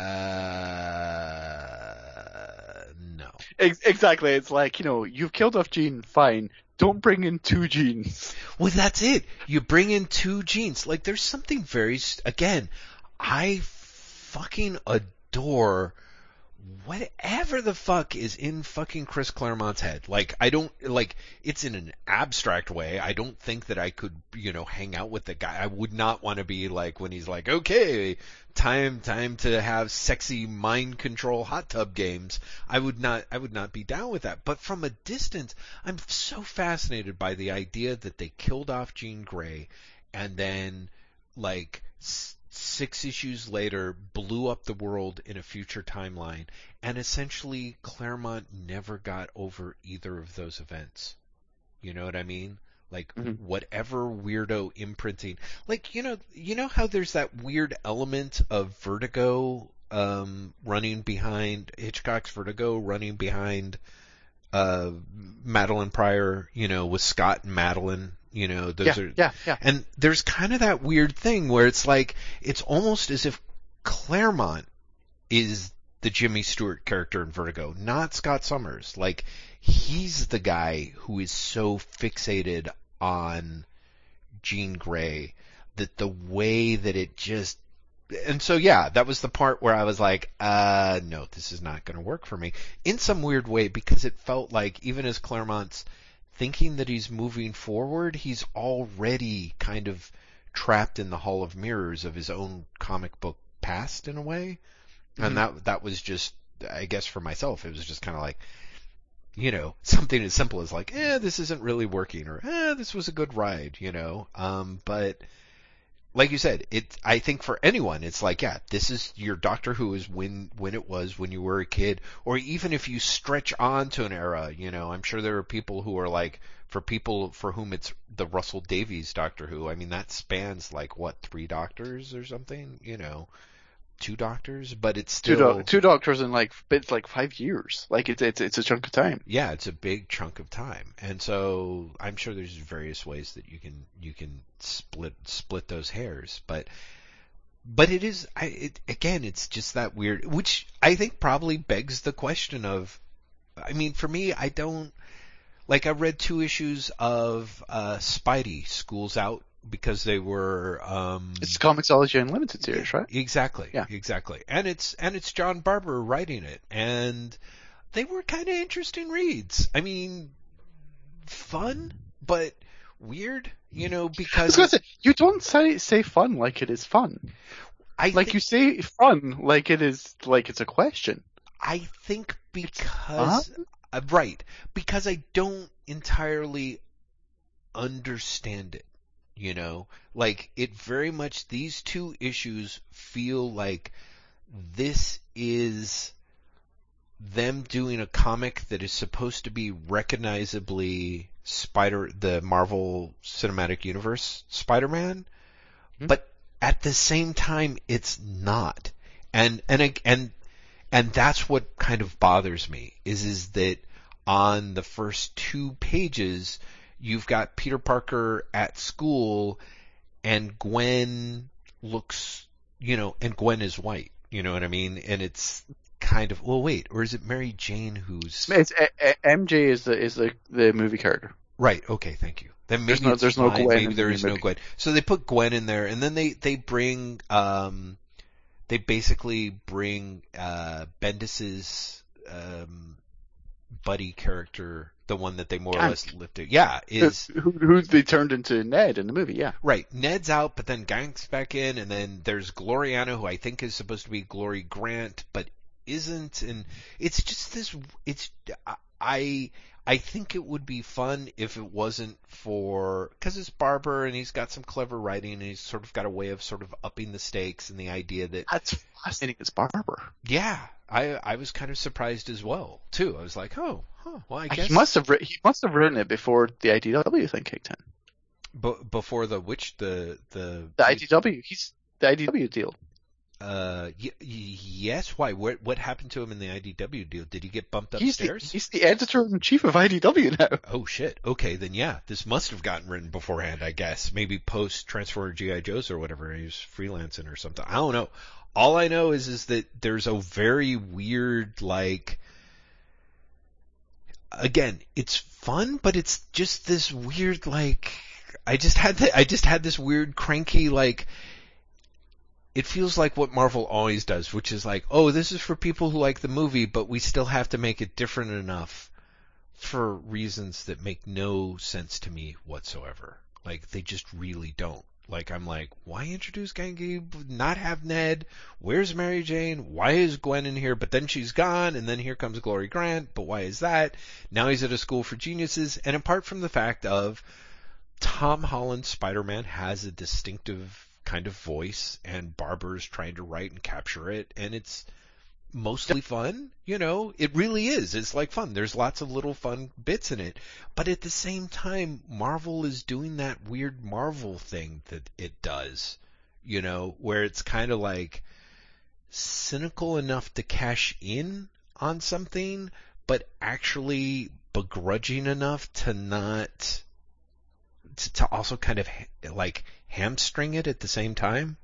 Exactly, like weirdly bitter that this is the one they're doing. Yeah, kinda, kind of, and it doesn't necessarily come off in, in Barber's thing, but just sort of the weird editorial mandates of like, oh, here's the characters that you put in, and here's how, what you reference, and here's how this has to happen. It was like, why can't you just act like these, these are literal, like it's all the same characters from the movie, and he says goodbye to them, he goes off to Stark Camp, you know, on page three, as opposed to introducing his own doppelganger, and like, it just, oh, ah, oh, anyway. So, So you loved it, is what you're saying. I guess what I'm saying is, is like part of me is like, oh, I, I sort of have fun reading this, but I kind of have a weird, like again, Spider-Man's one of those characters where I'll dip in and out of the character based on who maybe the creators are, but for a character that was hands down one of my favorite characters growing up, I just don't necessarily feel much need to to to be part of that character anymore. You know what I mean? Like mm-hmm. there's just mm-hmm. not a so, and I don't know if that's because if you looked at my childhood, the the the number of Spider-Man comics and Marvel comics and X-Men comics so outnumbered the ratio of DC and Batman comics that now that I'm 50 plus years old, I can read DC comics and you just have to have, you know, issue 49 of Tom King's Black Mass for me to be like, ah, this Batman comic is kind of kind of working my nerves, you know. Uh, are you reading Bendis' Man of Steel? I am. I'm up to issue four. Well, I guess because those are the four issues. And on the one hand, a it's entirely well. How do I put it? I like the first two issues a lot more than the second two issues. You know, um, and I don't know. Well, I do know why that is. Honestly, as I'm not a big fan of where uh, where Bendis is going with his with his reimagining of the Krypton thing. Honestly, um, Mhm. the the whole idea that he's kind of like, yeah, it's got to be a genocide. It's very important to make this connection that Superman has escaped a genocide, and I'm like, uh, hmm. I think it's I see it, but hmm. But also the characters just the, the you know this is this is issue four like issue three and four are like here's Superman and Supergirl facing off against the the the the big bad, and the big bad is utterly generic-y. And I think that's the thing that's really problematic for me. I've got to say, I really like the way the issue four was structured because on the one hand, it's literally just a fight scene. And it's a fight scene that has no beginning or end, for want of a better way of putting it. Um, but what I thought was really interesting about it was you nonetheless get the big reveal in that issue because the big reveal is the flashback. Mm-hmm. The big reveal is, oh, that's what, like, what has been, they've been hinting at for the last three issues. It's Jor-El. And that, that, I thought that was an interesting flip. Whereas previously it's like, you know, what's happening now? And there's something weird in the past. Right. And then when you get to and it's, it, the now of it is literally just like a fight scene. And for that matter, a fight scene that theoretically, midway through the issue, you get the Action Comics 1000 short in there. oh, okay. That well, it's literally like when the flashback happens, read the Action Comics short and it slots in exactly there. Oh.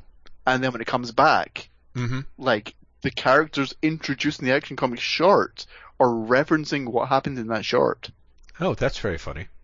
It, which is again super smart. Mm-hmm. Um, but that that he goes, well, there's nothing much happening in the now of it all, but I'm going to say that this is what happened in the flashback, and you're finally going to get to see what was happening. mm-hmm. Uh, as someone who's read issue five, no spoilers, but what Jor-El's there for, Mm-hmm. Depending on what he does in the remainder of the series, Mm-hmm. is potentially a really smart way of writing Jon and Lois out of the book. Mm-hmm. Mm-hmm. uh, in, in which I did not expect, Hmm. and depending on your feelings on a lot of like hanging parts of the Superman mythology right now, Mm-hmm. uh, a fits right in, and B is actually remarkably respectful to all the characters. Mm-hmm. We'll see if he's going where I think he's going. Right. I might be entirely wrong. I just feel that, that, that I feel like he's literally leaving something. He's leading up to something very very clear. Mm-hmm. Yeah. Um. Yeah. I'm. I'm. I'm still enjoying it much more than I expected to. That's good. I, I mean, there's, yeah, I mean, I, like I said, for the first two issues, which I liked a ton, um, it's sort of quibblage in a way that it's like three and four are kind of like, eh, eh. And again, it probably would have helped me if I had known that the action com, the action comics shorts slotted in there because otherwise it basically seems like Superman gets punched, flashback, come to, the bad guys disappeared, and there's no real Yes. strong sense of why or how or what. And Yeah, it's because it's the action comic short, and you can tell like when they get when it gets collected, if they don't slot it in right there, yeah. they're stupid. Yeah. because it's literally where it goes. Yeah, that's uh well, and for me since That I hadn't read it, fight. I really did. I was like, this what? Like it it felt a little bit um it felt like a cheat, and knowing that it's at least something a little bit different than that is kind of a relief. But yeah, Um, but it, it's it's yeah, it's it's it's a it's a weird one. Um, it's be- well, no, I say that because like issue four on on the face of it Mhm. is just a fight scene, right, but this everything he's doing structurally. I, I, like, I was like, this is fucking smart. Like, this, this is really smart. And so came out being like, oh, that's a really, like, he did that really well. mm-hmm. But if you take that away, if you take like the gimmick away, if you take the flashback away, if you take the fact that the action comic story slots in there, it's just a fight scene. yeah, but And for that matter, it's not even really a fight scene. Well, the yeah. fight takes place in the action comic story. Right, and that's the part that sort of bugs me. I'm actually okay with with with fight scenes. I think the thing that sort of bothered me was kind of a little bit of the um you know, it's like Superman passes out and then he's back and then he's like, "Oh, where am I going to find this guy? Oh, I know, I'm going to fly up north." And part of me is like I I think it's if you have a character where the mm, where there's apparently only one motivation that's going through, and the motivation is I have to kill you, and then you have the character at your mercy, and then you don't kill them. I'm like, again, it's the it feels like a cheat, you know. Yeah, exactly. It's it's like what a like. Um, there is a, there's uh an explanation of sorts in issue five. hmm Yeah, and I get that, but part of me is also like, uh, that's not where that explanation needed to be. I mean, I Well, can no, see it no, for the I- I- trade I- in I that think- sense, I think but that- yeah. I think that's true. And also, to be fair, I think, and I might be misremembering, I think in issue five, someone actually basically brings up that very point. Mm-hmm. Interesting. The Well, yeah. wait, why didn't he kill you? hmm Of it all. Right. Um, but but you're right. Like it, it's if if you start with he's trying to kill all Kryptonians, and then you get the oh, but wait, why isn't Superman dead? Like Superman was unconscious, so why isn't Superman dead? Uh, like it is is is a thing, is a plot hole. Mm-hmm. But also isn't because they're obviously not going to kill off Superman. Well- like it's one of the things where like you you, uh, and I think this might be my problem, Mm-hmm. not with issue four, but like my problem. Mhm. Uh, I feel like the meta-ness is making me go too forgiving of the issue's failures. Mm-hmm. Mm-hmm. I, well, well, I, which is fair. Which is, you know what I mean? Sometimes you finish the book and it's, I think the thing that's really weird for me is I didn't have very high expectations for Bendis's Man of Steel and to an extent that still works for me in a sense of like, yeah, it's, you know, like, like you said, the meta-ness is clever. There's, there's just, uh, there, but, you know, I'm just kind of like, taken on its own terms, it kind of didn't work, whereas the previous first two issues worked surprisingly well. Again, Yes. just taken on their own terms. So, so it is a No, little I, bit of a, and I, I think you're right. I, I Mhm. think I'm I'm coming around to your way of thinking, Jeff.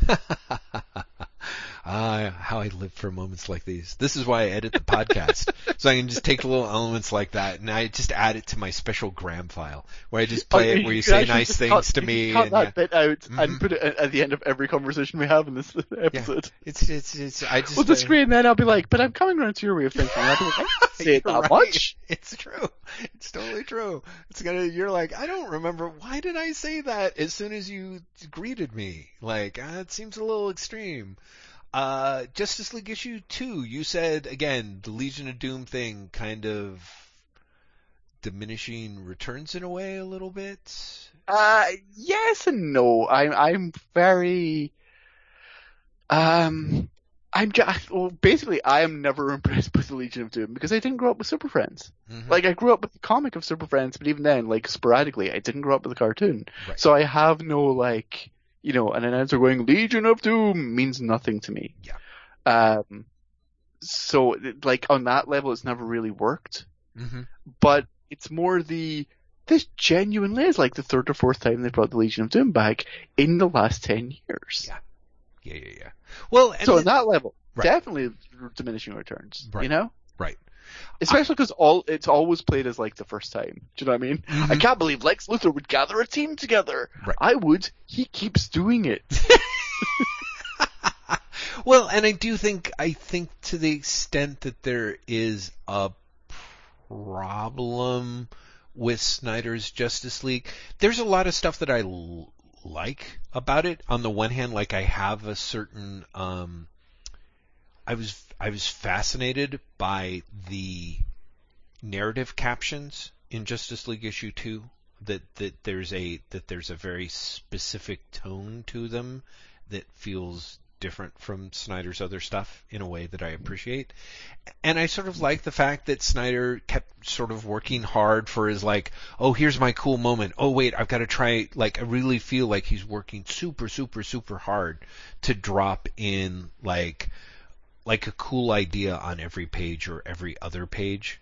But, but it also, I sometimes feel like, you know, you hear the um, complaint from uh, comic book retailers and comic book readers that basically there's just too many comic books being published and nobody can really read them all. And I know that this is again, this is sort of an old um, uh, stomping ground for me, uh, soapbox to climb up on, but Snyder's comic feels like he hasn't read other people's DC comics, or if he did, he ignored them because he's got his cool idea that he wants to do.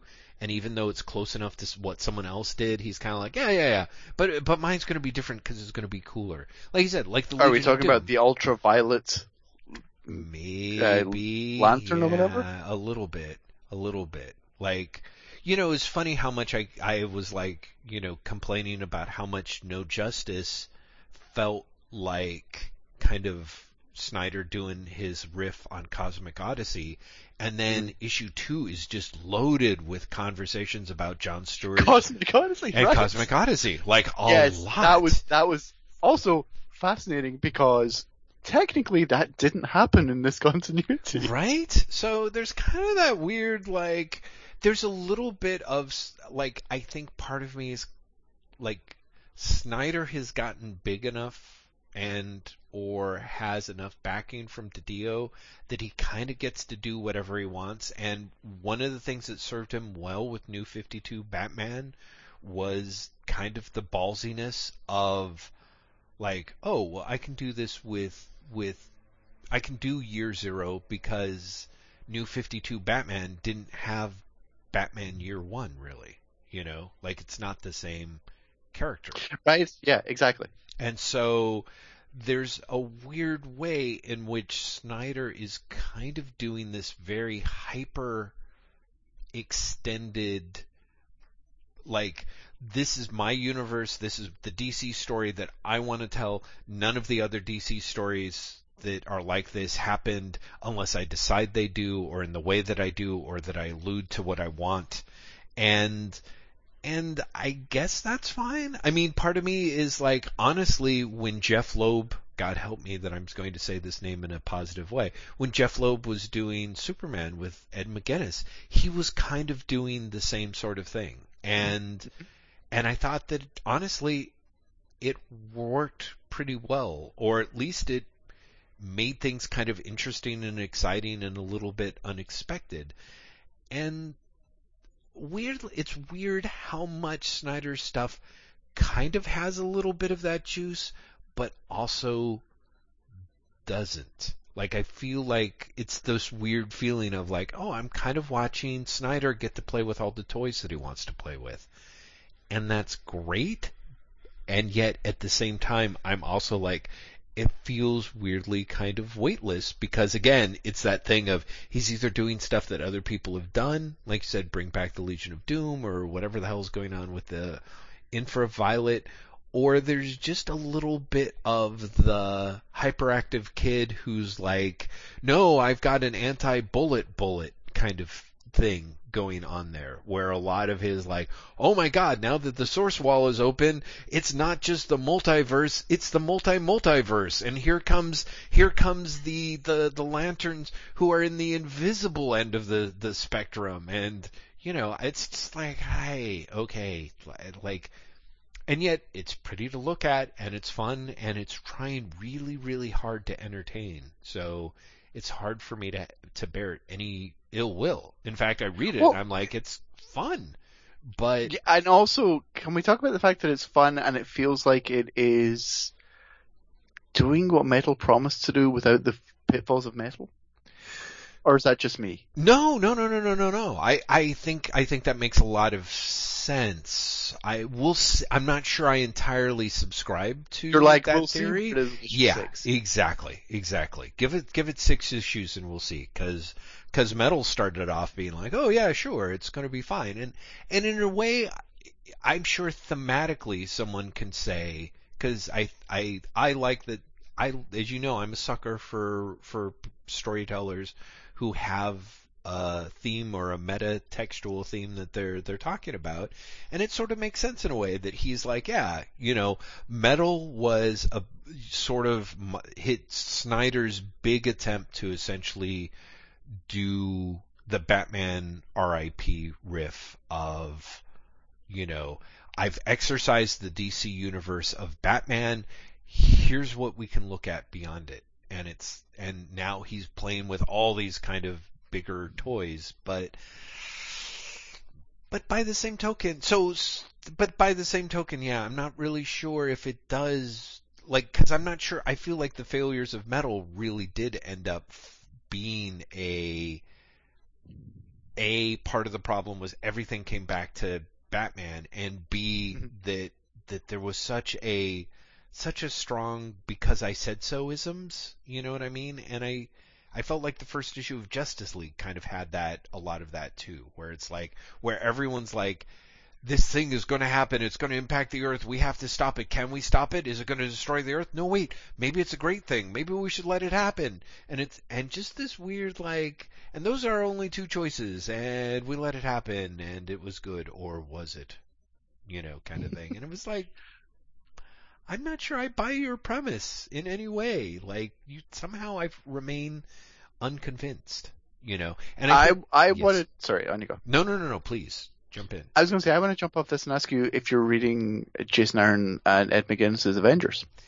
Oh shit! You know, I guess the third issue came out this week, right? I forgot to mm-hmm. get it. I liked. I read the first two. I read the first two issues and enjoyed them mostly. I guess because but at the same time, I also I think by the time uh, by the end of issue two, we're kind of Loki pops up, I was a little. Uh, I'm not.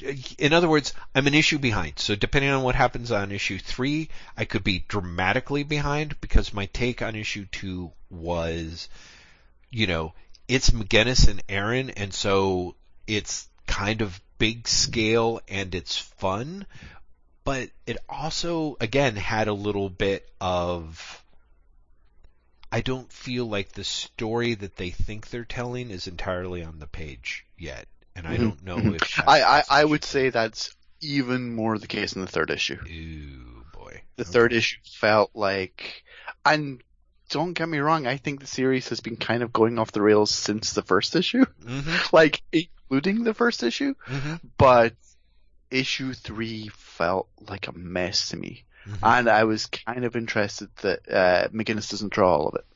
Oh, really? Oh, shit. Paco Medina draws a few pages, Mm.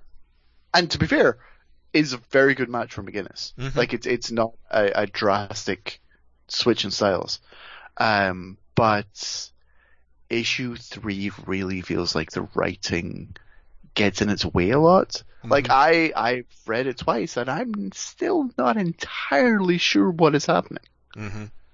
Mm-hmm. Um, what but going back to issue two for a second, was it just me or did uh, Jason Aaron seem like weirdly uh, on page cynical uh, in the opening of issue two when he taught he has Loki's uh, narration about making the Avengers again?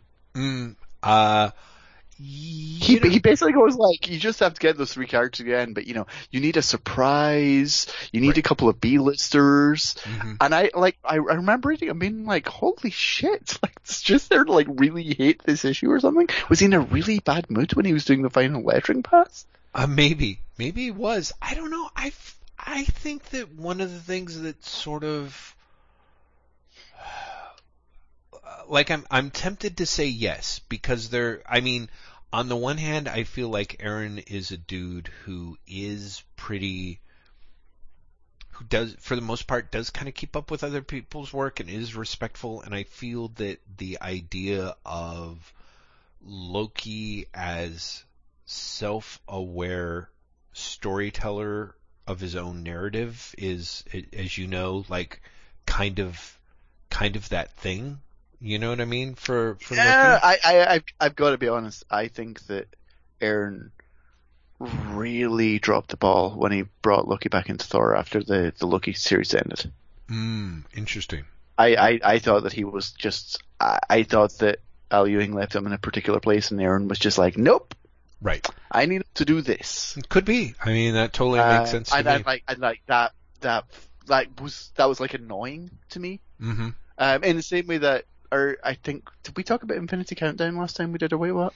Uh, I believe we did. You mentioned it. You mentioned. And I- I, think so. And I, I talked about how annoying the Galactus uh, twist was. hmm And it's the same thing where the character's in a really interesting place and then another writer comes along and is like, no, I need them to do this, this thing instead.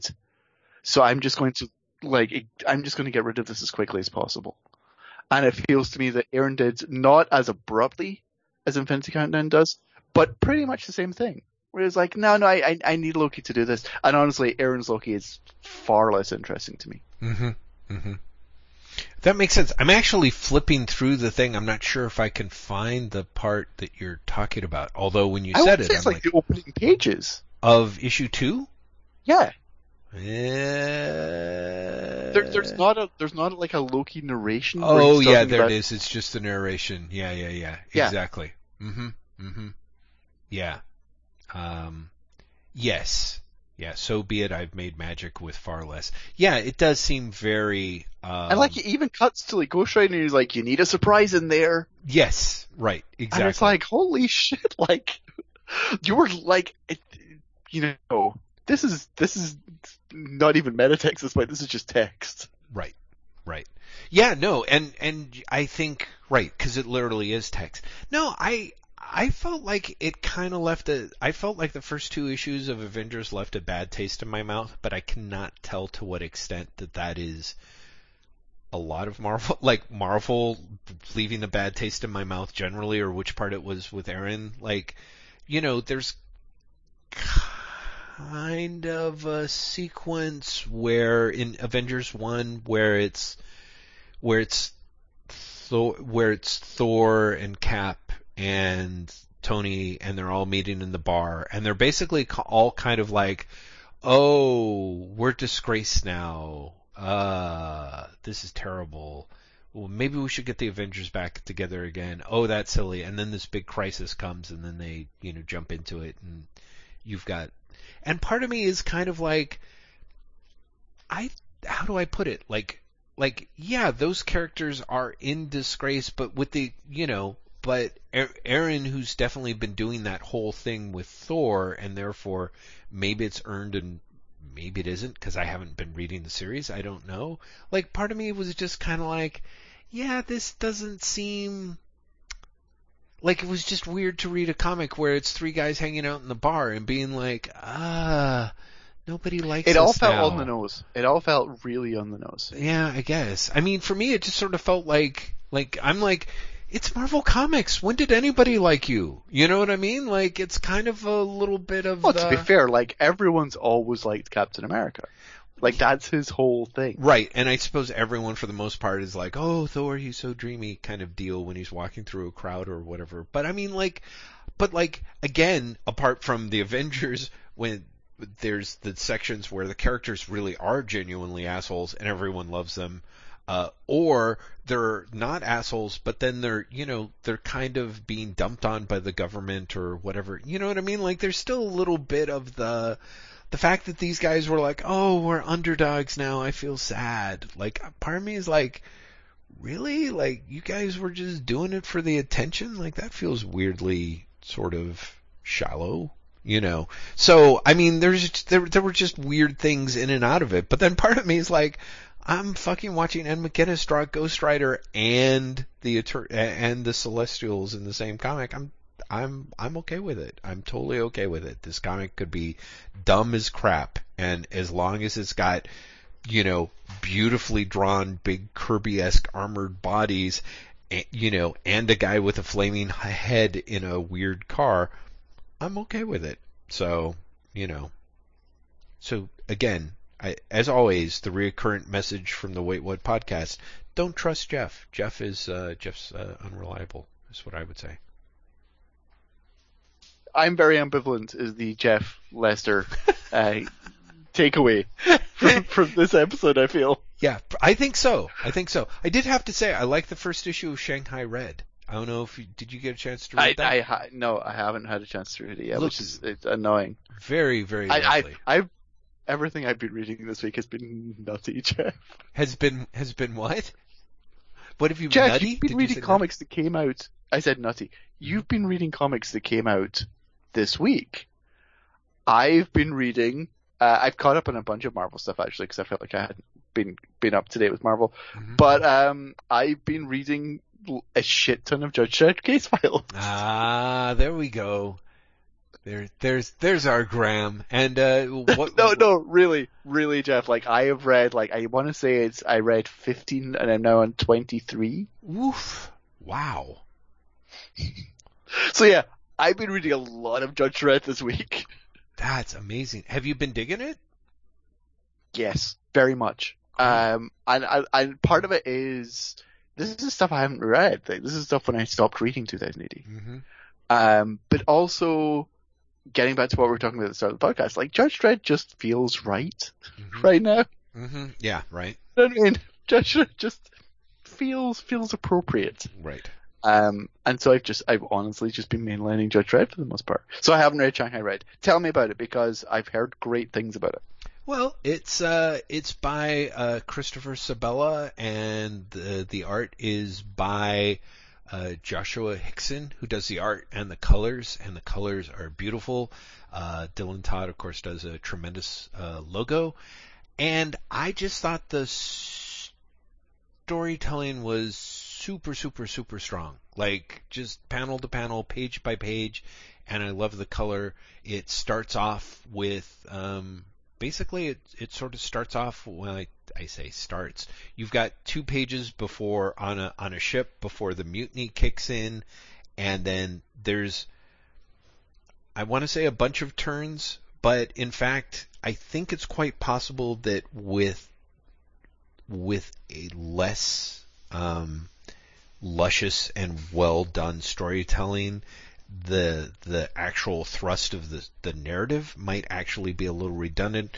Essentially, a character, uh, the, a bunch of Shanghai men have finally done their two years of service and the ship is at sea, but it's the day the first mate, the abusive first mate, of course, goes down and offers them the opportunity to join on as actual full sailors now and, and get a fair cut of the earnings, or they can choose to not, in which case they'll be dropped off again, I think, in Shanghai, penniless and left to their own devices. And mm-hmm. uh, one of the characters, a entirely capable, um, tough uh, Shanghai sailor named Jack, literally takes the the situation into his own hands.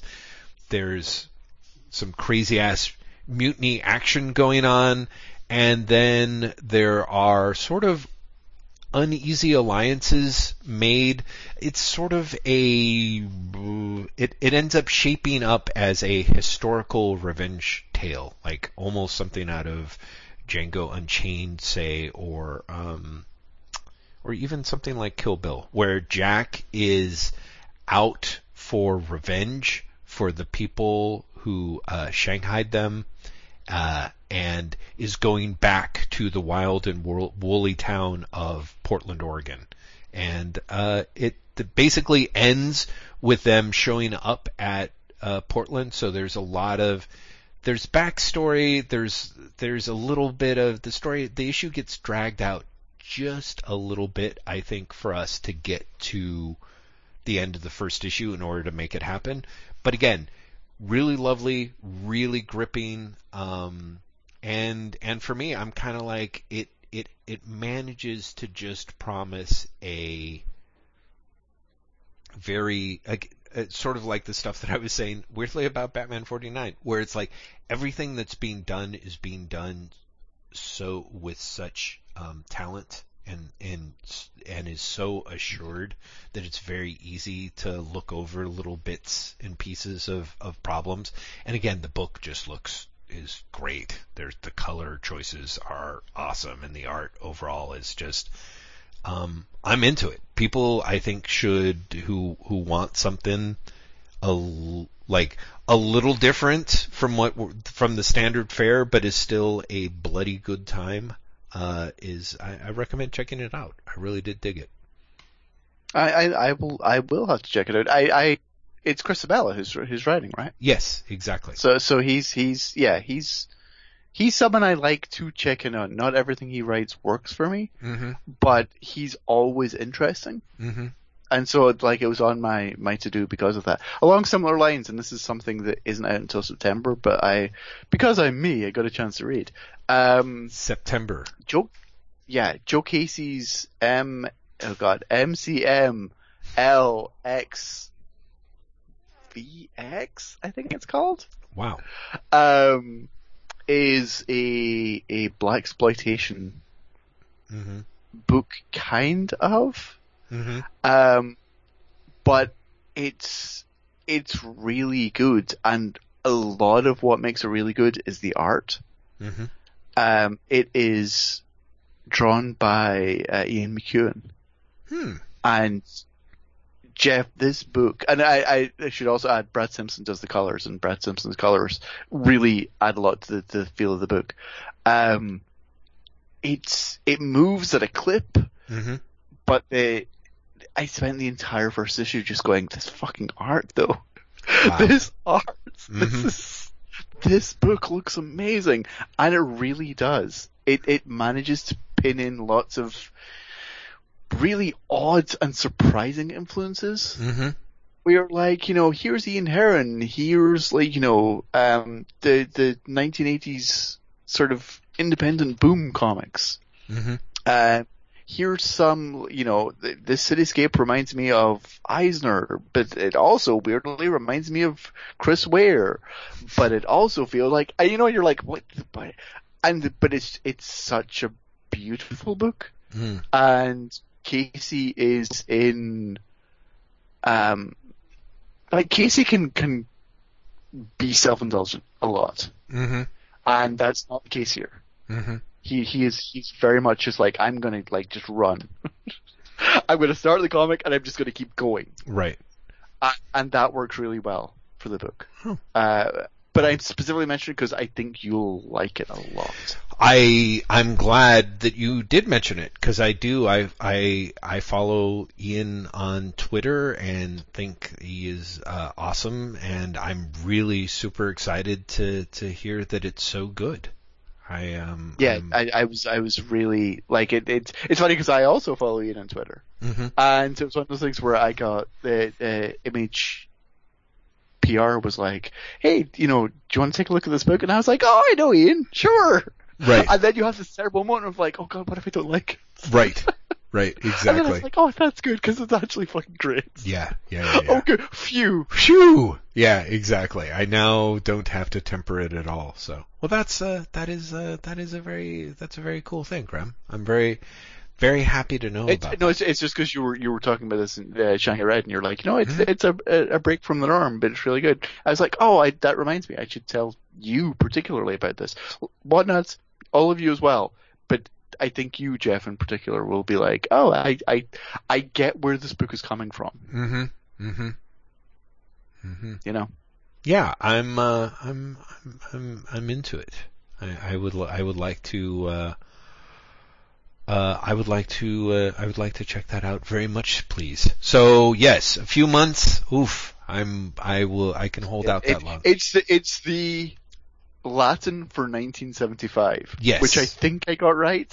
You I sort of like I said, didn't. I think it's yeah. MCM. I didn't. No, well, you sort of because you got because you put the you said let's actually look- VX, but it's that's called totally fine. MCMLXXV. yes, is what it's called. Yeah, which is 1975. Yeah, Yes. which is kind of great. Yeah. Because obviously it takes place in 1975. Yeah. Um, yeah, that, that, that was something that I, I had a chance to read and, and really, really, really dug. That is great. I I would like to see it. I I actually wanted to ask you if there were things that you had because it's perhaps not surprising. I think for anyone to if I were to admit that there's I have a lot of comics sitting in my shelf and my digital to do pile that I've not gotten to. And and in fact, things that I purchased that I was like, "Oh boy, I can't wait to read this." And now I've been kind of like, uh, Jeff, do you remember last time we spoke I'd just been to the Frankenstein comic swap? "Yes." I have not read the majority of those comics. Oh, really? Wow, that's kind of a huge relief for me, I have to say. Yeah, I, I got, and I can't remember, because I think we did this before uh, Baxter Building, so I didn't talk about this yeah, I in the was about to podcast. say, what did you get? But but I I got uh, shit ton of Marvel Age Mhm. magazines, like a shit ton of Marvel Age magazines. Mhm. I got all of the Return of the New God run, which is the Gerry Conway oh, Don yeah, Newton you did mention that. Buck Yeah. Mhm. run that that is theoretically issues 12 through 18 of New Gods, Right. immediately picking up from Kirby. Um, I got a bunch of uh, Kirby's Captain Victory issues. Mhm. I got uh, a handful of Firestorm annuals. Mm. from the 80s, which I did read. I have read the Firestorm annuals. Um, and, and a handful of just like really random like DC things because it was one of those like, you know, you can get these comics, like you can get these 10 comics for, for $10 if you pick another, like, but you've only got eight. Right. Exactly. So, so just grab another couple. Yeah. Type. Um, and I, I have, I would say I read maybe half of them, if not less. Mhm. And the majority of those being the Marvel Age, which reminds me, Marvel Age magazine. Don't get me wrong, it's obviously all like pro Marvel, like huckstering. Mhm. But Marshal Law, which you'll remember was published by Epic, Yes. it's described in one of those Marvel Age magazines as out Watchmaning Watchmen.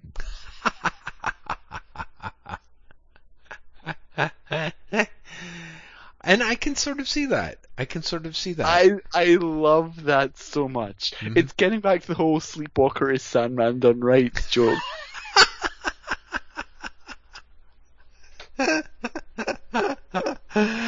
uh, that that's a harder one to view properly. I okay, because that's because that's just bullshit. Like depending on what you read Watchmen for, sure, Marshal Law can out Watchmen Watchmen. exactly, Do you know exactly. I mean? Like if you read Watchmen just to see like it's superheroes but they curse. Right. Well, yeah. You know what I mean? Like right. superheroes but with tits. yeah, like, superheroes, sure, but they're martial is shit. Yeah, exactly. You know, Yeah. like marshal law is way more. Yeah.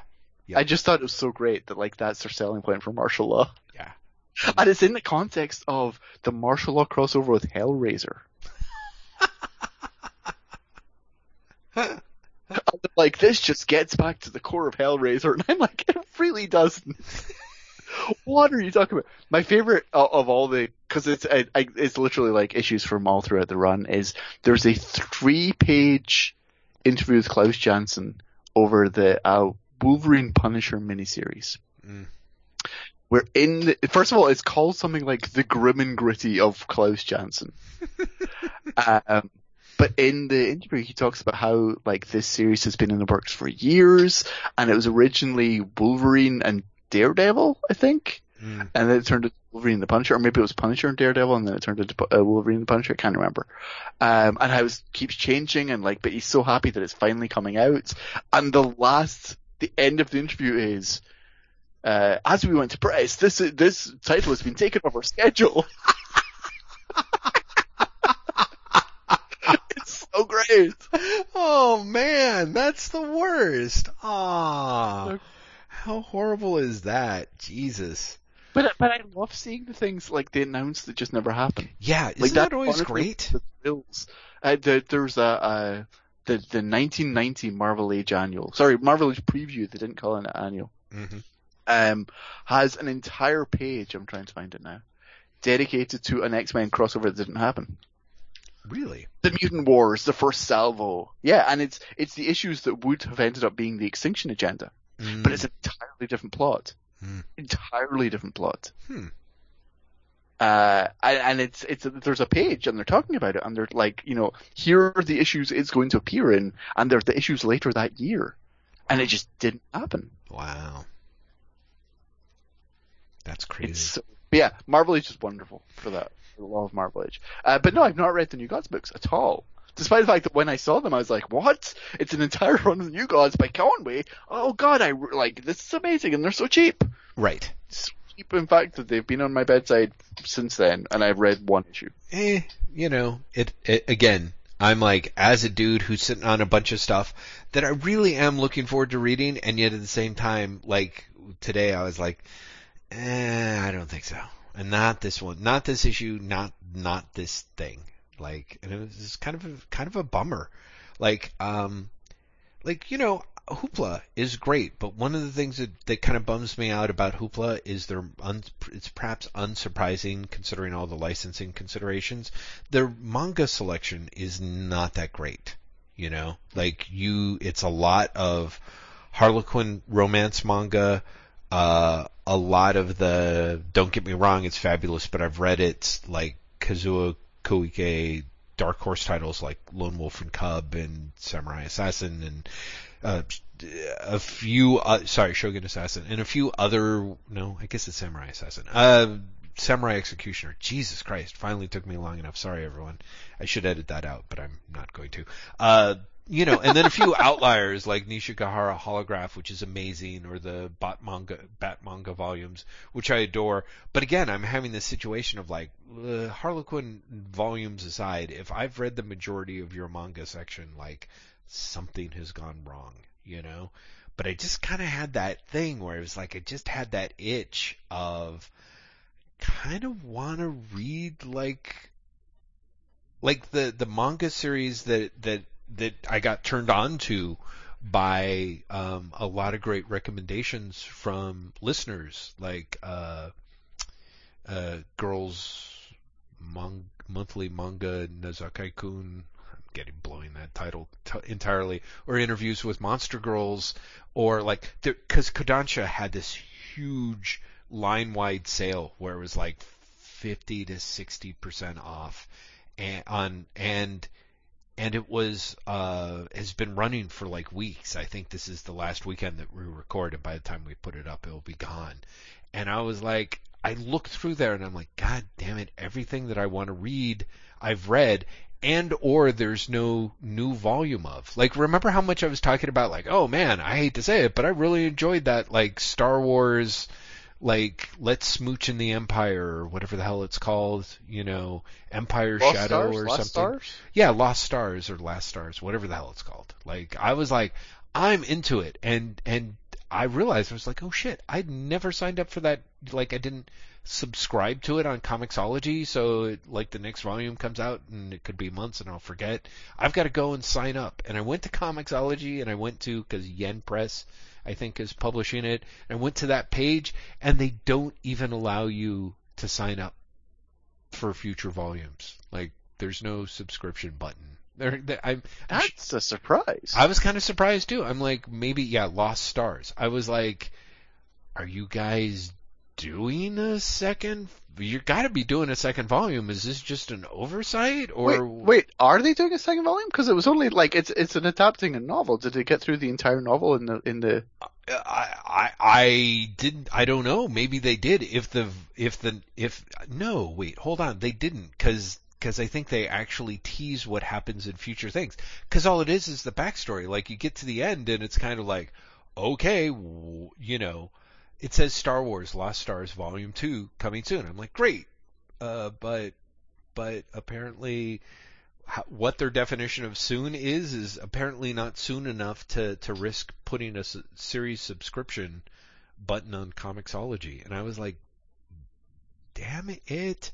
Like I'm in the version of read like there's this one Dark Horse manga that that I fell in love with that was like one volume and you know finished and it's only it's only there's only two volumes that that were published in Japan.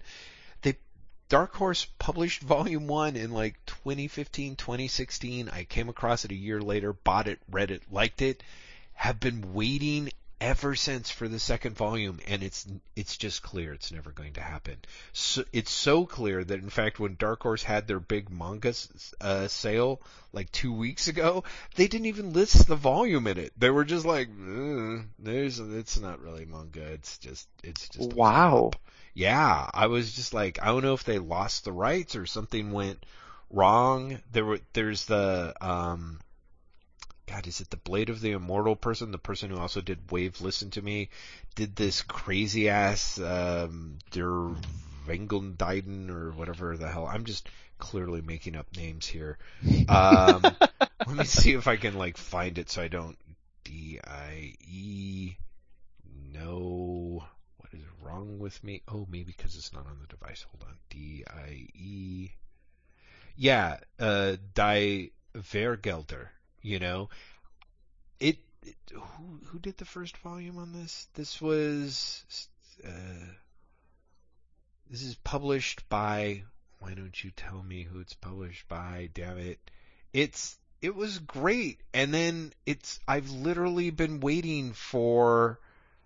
Um, it was originally published in 2015, and I've been waiting for the next volume. It's Hiroaki uh, Samura. Kodansha published the first volume of it, and they must have literally lost so much money on it that it's clear the second volume is never going to come out. And people were like, "Oh yeah, no, I think they're just waiting to publish the second collection contemporaneously with um, the Japanese version."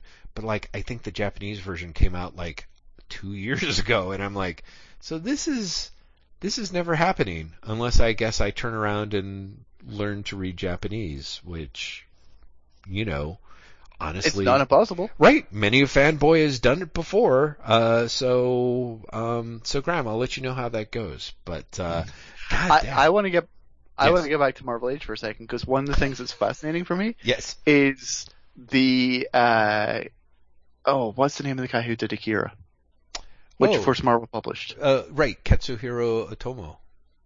Um, they talk about two follow up projects to Akira that I don't think ever appeared, and you can tell me if this is true or not. hmm Uh, a monthly comic that he was going to be doing for Marvel Wow. to No. follow up Akira. Wow.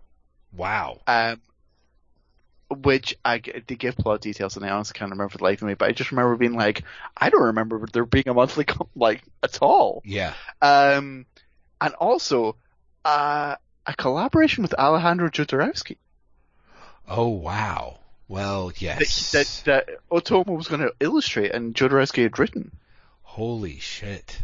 Wow. I wonder how which that which they talk about as if it was literally like it was partially completed. Well, that is the miracle of Alejandro Jodorowsky. Like that guy has partially completed everything. If you want to look at it in a certain way, the other way to look at it is he there's left a lot unfinished. Wow. Okay, let me let me just Google Jodorowsky and Otomo because that's amazing. Right? Because I Yeah. read that and I was like, that would like, I can't believe I've never heard of this before. Yeah. Right. Um. Hmm. Yeah. No, I'm not. I'm not gonna find it. Wow. And again, I can't remember the, but they like they give a title for it even. Wow. Interesting. They're they're saying something about how Jodorowsky influenced the ending of Akira, but I don't know if that was the movie or the the the, the graphic novel, Eh, uh, the manga series. Anyway, wow, that's crazy. That's so much more interesting than the Marvel Ages where I picked up where it was like I cannot believe the shit that they were basically the Marvel graphic novels that they had in the hopper, some of which of course got finished and were embarrassing, but others that never got finished and also sounded embarrassing. You know? All, all I can think of when reading these Marvel Ages is there's got to be so much amazing unfinished stuff in in inventory somewhere. Mm-hmm. Mm-hmm. Like Yeah. they're absolutely, you know. Right. Well, it is fascinating. I mean, did they pay like were contracts signed and advances paid? Like, I feel I feel like back in those crazy days when anything was possible, I think people were There's actually literally there, there's a. Bob Layton interview where he talks about his uh, adult Spider-Man graphic novel, where the plot was he talks through the entire plot. Oh my god. Spider uh, Peter Parker has an affair with a married woman, falls in love with her, and then decides that he is so like morally, uh, uh, like, um, torn. yes, like like like he's so morally compromised by the whole thing Mhm. that he can't even be Spider-Man anymore.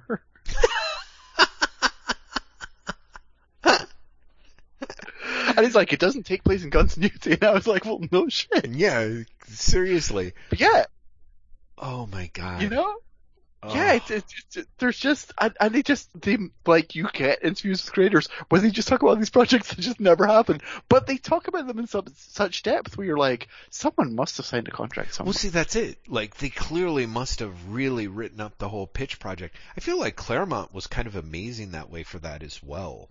You know, feel like didn't Claremont? Yeah, there, like- there come, there comes a point in like, uh, oh god, let's, let's say like the last three years of, of the 80s, but I don't think that's right. I think it's like 86, 87, and 88. Mhm. Um, and they do something called the Marvel A to Z, or, or A to Z, I should Mhm. say.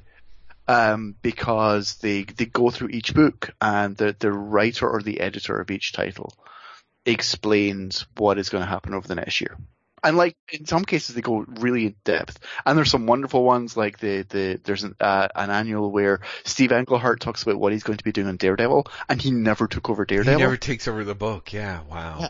but he goes into pretty like good depth about what he's going to do. And there's even a one page strip by Englehart uh, teasing it, and he never takes over the book. Oh. Um, but there's but Claremont like stops answering questions. Wow. Things like you know. You know, we asked Chris Claremont what he's going to be doing, and he just smiled. You know, and, and then you get this thing in the 1990 preview where they're like, you know, here's a crossover that's happening, and it never happens. And you're like, oh, that must be why. Like Mhm. Claremont, just like, oh, like whatever I say now is not going to happen. right. So I'm not, I'm not going to say anything. Well, because didn't you say there was some sort of he and Bill Mantlo were doing going to do some sort of extended, I want to say crossover or miniseries or like it was something that they were going to be working on that was a book that was separate from. Yeah, God, that yeah, that's that's mentioned really, really early on in Marvel Age. Right. Yeah, there's there's so many things, but you get. Oh, do you know what I read? Like uh, uh, just recently, because of one of these Marvel Age things, and I ended up looking for the issues. Uh huh. Steve Gerber's run on Cloak and Dagger. Oh wow! I didn't realize he worked on Cloak and Dagger. Here's the thing. in one of these Marvel Ages, he's talking about it and he makes it sound super interesting. He's like, you know, I want to get away from like the japes of it all. I want to, to talk about like the, the, you know, what it's actually like for, for kids living on the street and, and, and deal with real issues. That sounds And so like Engel- Gerber. so Gerbery. Yeah. Yeah, uh-huh. Gerber in the 80s, sure, I'm like, I'm down with that.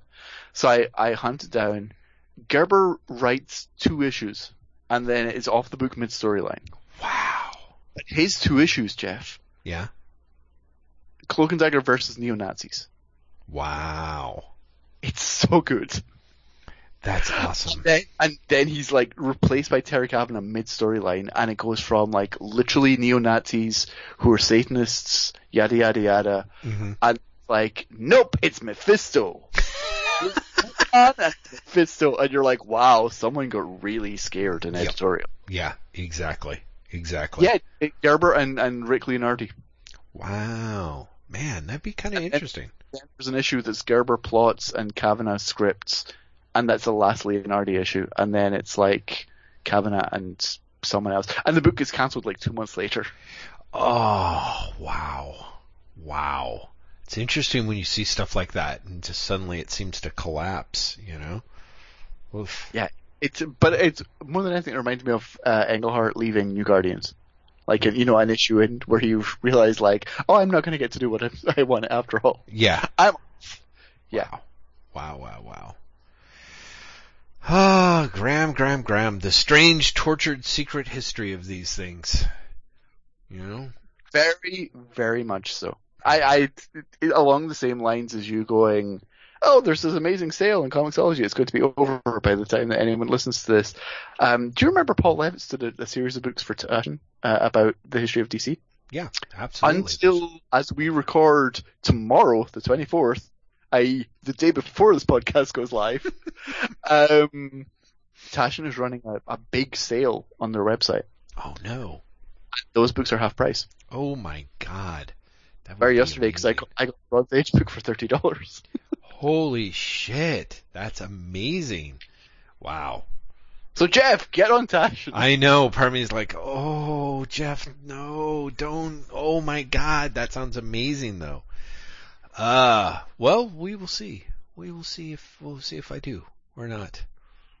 Mm, mm. Uh, Graeme, I, I, I, I hope I hope the listeners don't mind that we just seem to, um, you know, apart from a lot of a lot of Batman heavy talk, um, just sort of seemed to noodle around a little bit there. Uh, I feel like I had some sort of didn't I didn't have a slam dunk uh, point to make, so you know. That's Jeff. Don't put yourself down. eh, We meander. That's one of the points of this podcast. right, I agree. Wait, what is not a directed podcast. We do not like. We're no house to astonish. Yes. Do you know what I mean?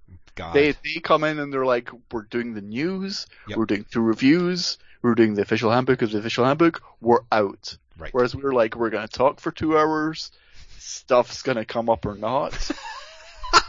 and then we just answer to an end. You know, if we didn't call it wait what, maybe we should have called this comic book therapy. You know? What are those guys talking about? That's going to be the Ned's volume. what the hell, Jeff?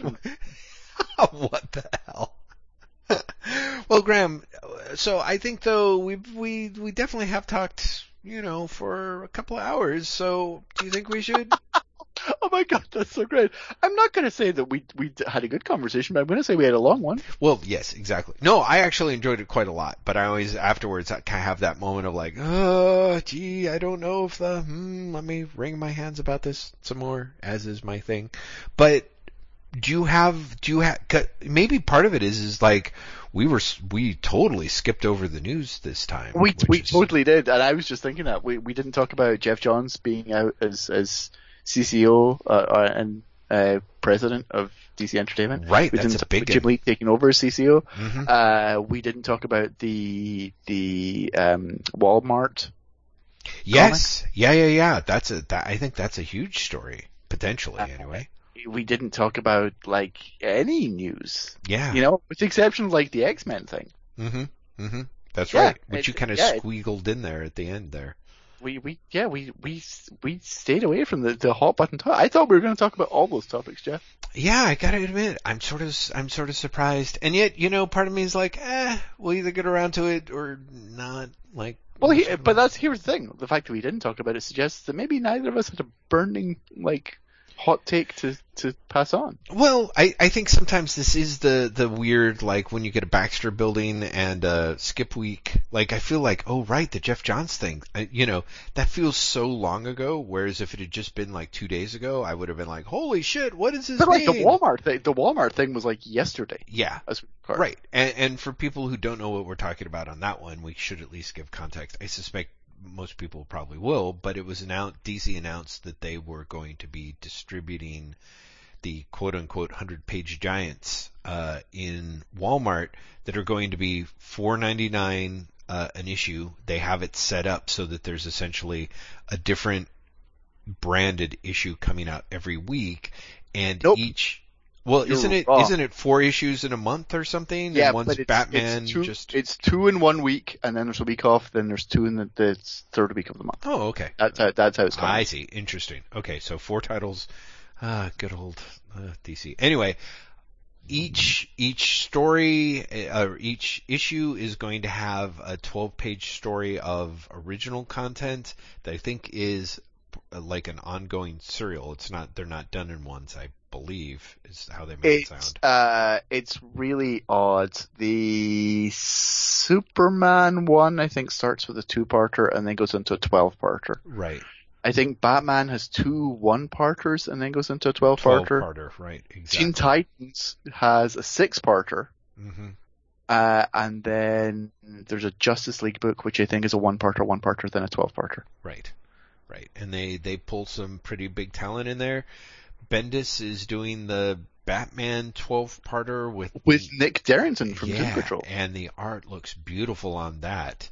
Uh, but then the rest of the issue, for those those of us, thank God, there's people who listen to this podcast who are almost as old as me. The beautiful hundred page giants of my youth uh, were largely reprint volumes with like one original story up front, and then a bunch of like E. Nelson, whatever E. Nelson Bridwell thought was awesome. So, uh, you know, actually, a lot, because I guess they had recently bought the Fox Comics characters, they introduced, uh, they started reprinting those guys lots. So, Dollman and Black Hawk and Kid Eternity and a lot of stuff that was awesome. That was my exposure to it. But you'd also get like Silver Age stuff and backup stuff and just weird, like reprints from the 30s and 40s of Simon and Kirby stuff. Uh, and by contrast, these 100 page giants are, are basically going to be like the 12 page story and then is it three reprint it's three issues? reprints, and they're basically from the last 16 years. And with a, a heavy emphasis on New 52. Yeah, there's like a lot of new 52 stuff, or even it, there was something that seemed sort of semi-rebirthy, or am I mistaken in that? Uh, there, no, there is. It's, it's. I want to say the Batman one has Nightwing rebirth stuff. No, it's Oh. Nightwing 52. Hang on, I'll, I'll actually look it's up the, the, Age of Heroes. I'll, I'll it's the Age to. of Heroes stuff is what I'm thinking of. Like one of Yeah, the one of the it's, uh, volumes has Sideways number one in it, and one of the oth- like the Terrifics. Super, Superman has the Terrifics in it. yeah, Uh, so do, do you want me to list out what they're doing? yeah. Let's do it really quickly. I think that's Superman Giant is the Terrifics Green Lantern, the Geoff Johns run from 2005, and Batman Superman from 2003. right. with with uh, in the 12 page original initially from Jimmy Palmiotti and Tom Derenick. hmm Uh, and then Tom King and Andy Kubert are going to do a 12 parter starting in issue 3. Right. Teen Titans is going to be Teen Titans Super Sons from last year, Sideways from this year, and Teen Titans the Geoff Johns run from 2003. Mhm. Along with uh, a six-part original story by Dan Jurgens, Scott Eaton, Wayne Faucher, and Jim Charalampidis. Hmm. Uh, Batman Giant is going to be Hush from 2002, hmm the new 52 runs of Nightwing and Harley Quinn, and it'll start off with the Jimmy Palmiotti and Patrick Zircher short uh, that's original, and then come issue three, it's going to be Bendis and Nick uh, Derington, hmm and then Justice League of America Giant. And I love, I, I'm, I love, I'm fascinated by the fact that it's called Justice League of America Giant as opposed to Justice League. Um, all of those books are New 52 runs. It's Justice League, Flash, and Aquaman from New 52. Um, it's going to start off with a Tim Seeley and Rick Leonardi Wonder Woman.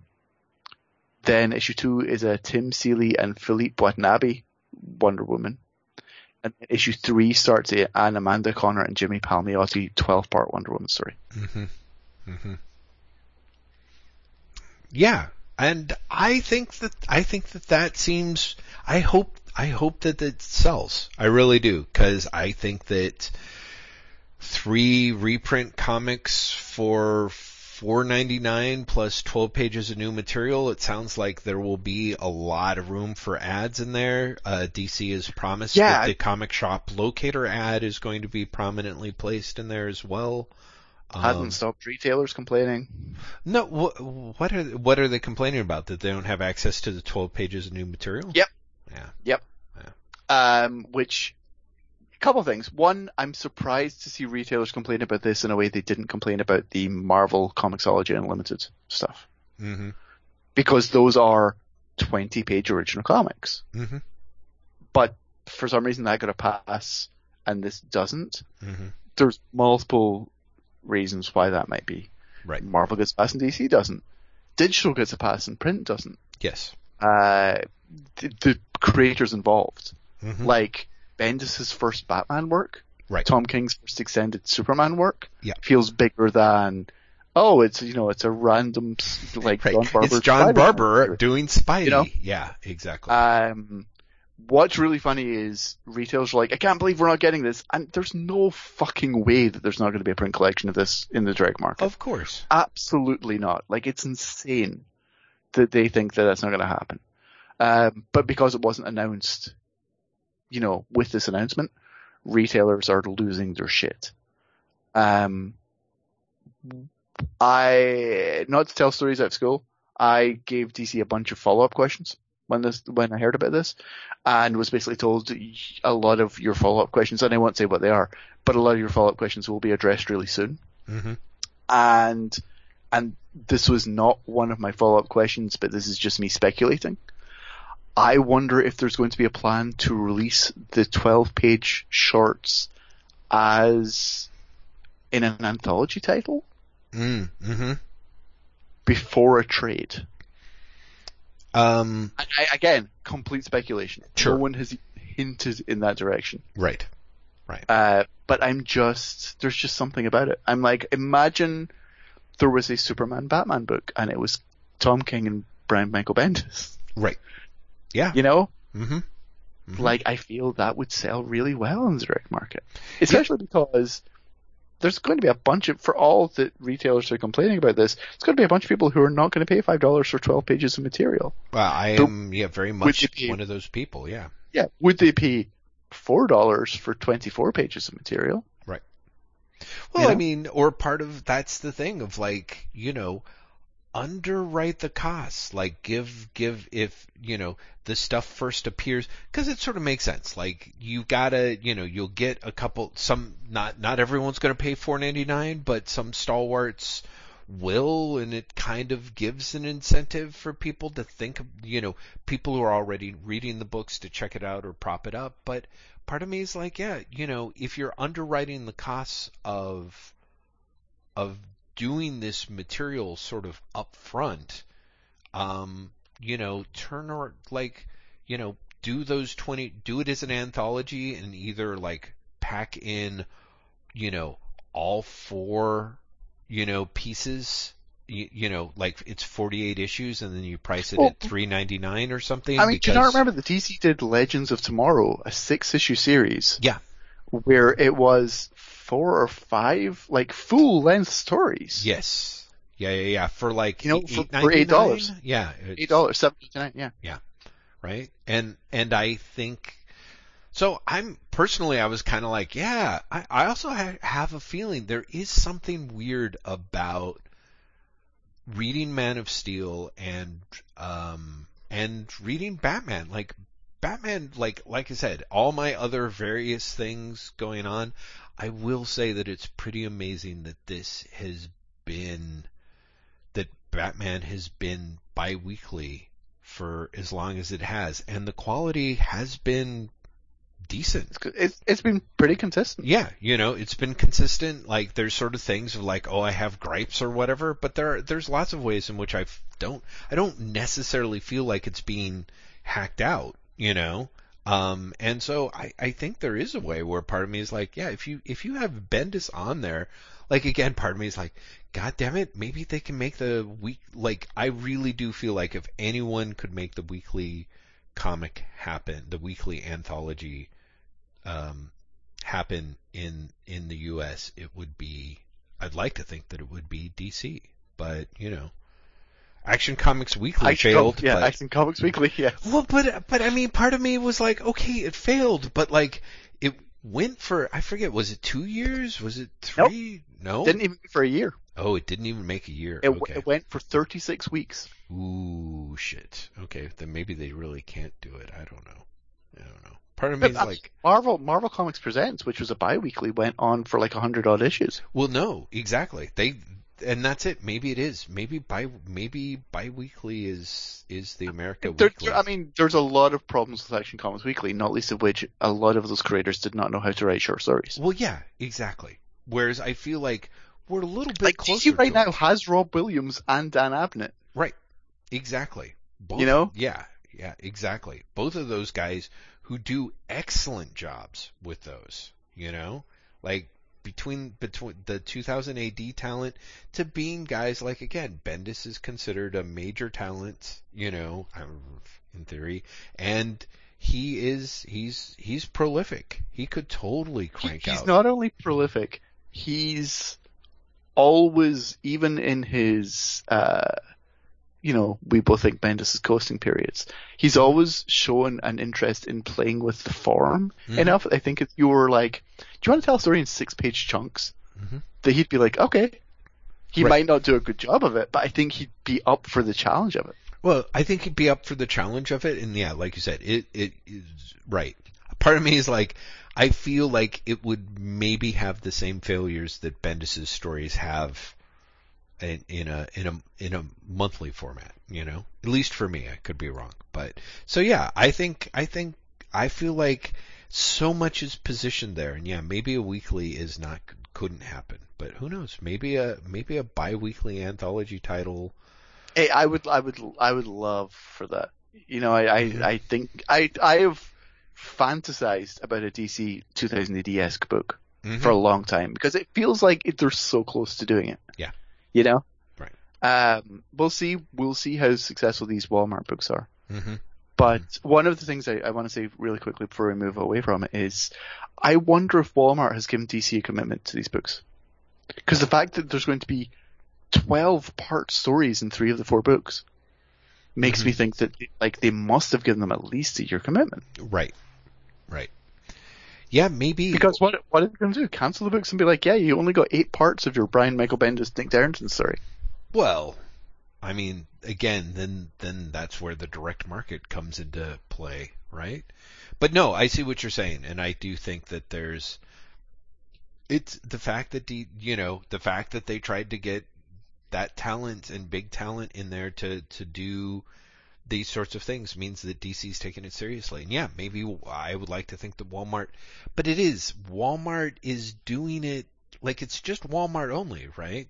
Mm-hmm. It's only Walmart. Walmart so right, yeah. So Walmart must have made some sort of commitment to it because, and I and I, but I'd be fascinated to see if like if they made a year long commitment, but they also like what the returnability issues are on this. Are Yeah. they returnable or are who they even non-returnable? knows? Yeah.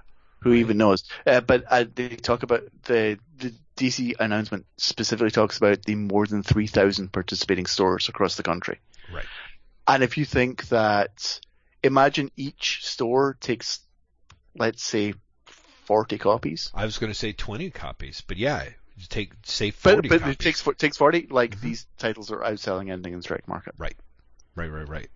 You Well- know? that, that's worth considering, especially if they're not returnable. Right. It, well, and that's the weird thing. Are they returnable? Aren't they returnable? Are they? I wonder if there's a split where it's like Walmart has a minimum commitment, and then any amount over that there's returnability. Mm-hmm. Like there's The other thing of is this. to be that up. It's not going to be in the direct market, so we'll never get sales figures. Right. Right. Which, We'll we'll never know how these books are performing yeah. until they get cancelled. Well, right. Until they continue, if they if they get canceled or they continue on to year two or year three.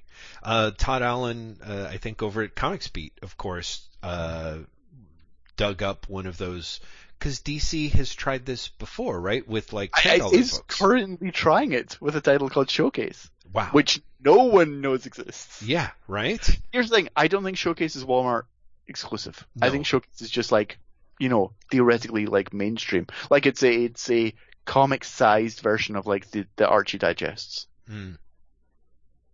Interesting. And interestingly enough, is also, I think it's all from Rebirth era. Oh, uh, yeah, that also sounds familiar. Again, I think Todd uh, found a copy and took some pictures of the inside of the art, but I think it is it is rebirthy, reprinty stuff, which sort of makes sense. Again, Well, part of me is Here's like, what's interesting about starting with the New 52 stuff. Mhm. Technically, it's the start of the continuity that still exists in the, the comics right now. That's true. I suppose if you just keep going long enough, you can go into Flashpoint or whatever, and then come out the other end No. into Rebirth. Well, that's just it. Like, no, because New 52 is after Flashpoint. Oh, sorry. It goes, right, it goes New 52, DCU, Rebirth. right, right, right, right. Sorry. So theoretically, like, they don't have to go through Flashpoint. I mean, there are stuff from before. They're doing Teen Titans from before. They're doing the Batman stuff from before. Mhm. And Superman, Batman in, in, in Right. the, the Superman book. Mhm. But you can kind of fudge that stuff away. Oh, especially as, as as Snyder's is doing in Justice League. Like, Mhm. there's a lot of fudging of continuity there. Yeah, yeah, yeah, yeah. No, it's uh, yeah, it's it's it's it's kind of interesting. Part of me does think that you know, in a way, part of me is like feels like I think I think going the the route of going with Batman Superman is I think that's a pretty decent perennial seller that they've you know they've done plenty of trade paperback printings, but I mean oh, like, all, every choice they've got for reprinting, with the exception of like the New Age of DC Hero stuff, makes sense. Yeah. Yeah, yeah, yeah. The new age of DC Hero stuff is interesting. I it does make me wonder it makes me wonder if they're well, there's so many things to wonder. I assume that people that everyone's getting royalties off of these reprints, right?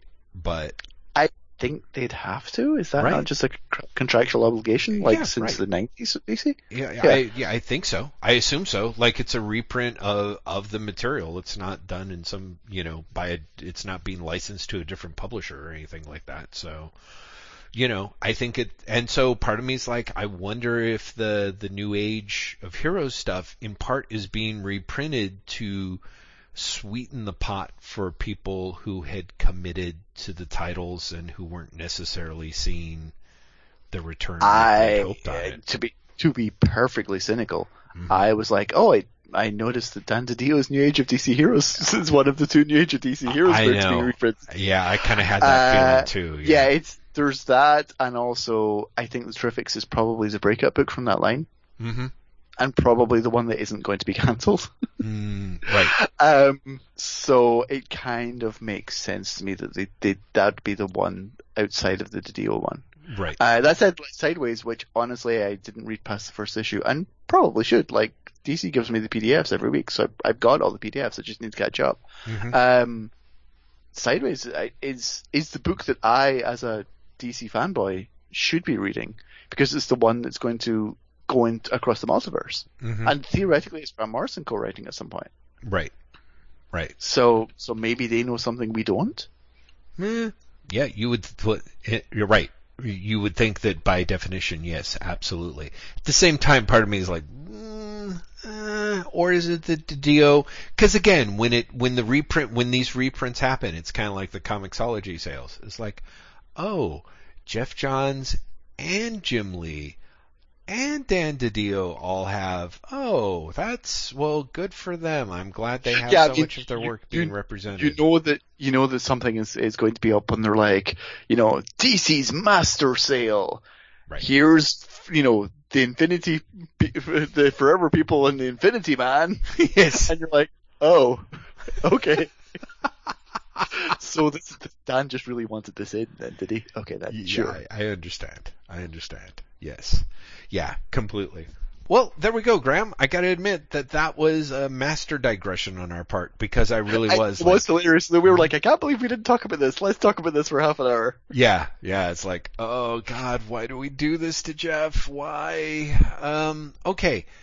And on that very Why note, do you do this to the listeners? Well, you know what? The li- I'm like the listeners can stop listening. I can't stop editing. You know, like it's just gotta it's gotta be on there at some point. So, um, so Graeme, I say I say we close this down.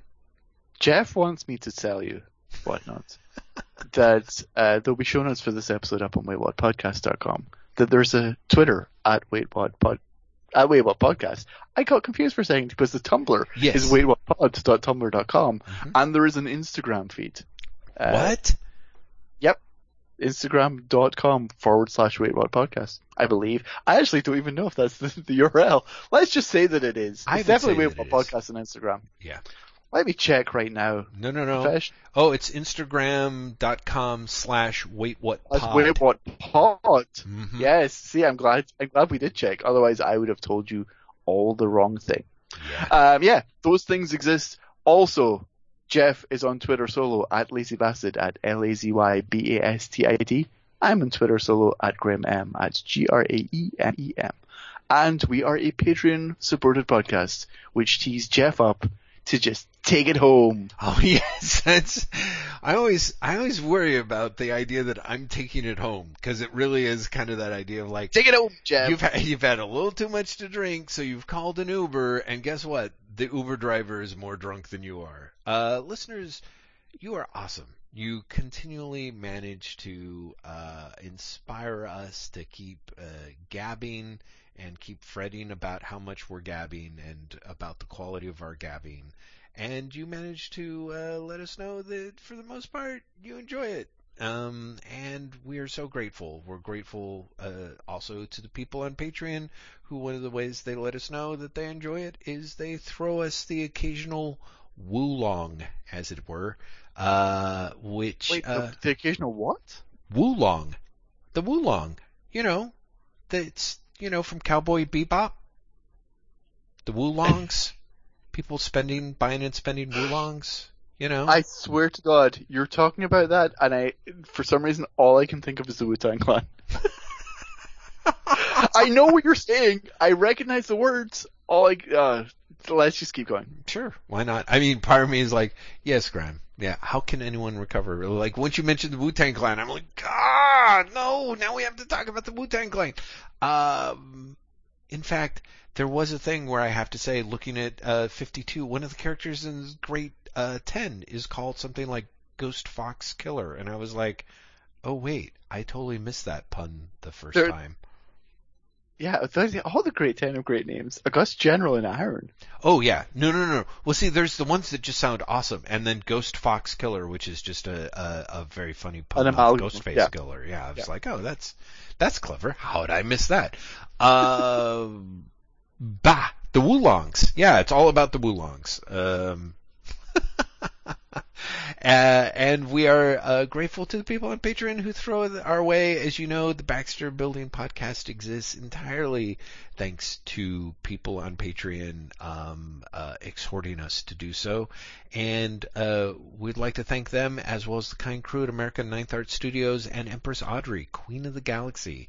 Uh, we are especially grateful for their continuing support of this podcast uh, and for their support of this little uh, celestial branch of the firmament, which certainly needs as much help these days as it can get. So we thank you for that. Graeme?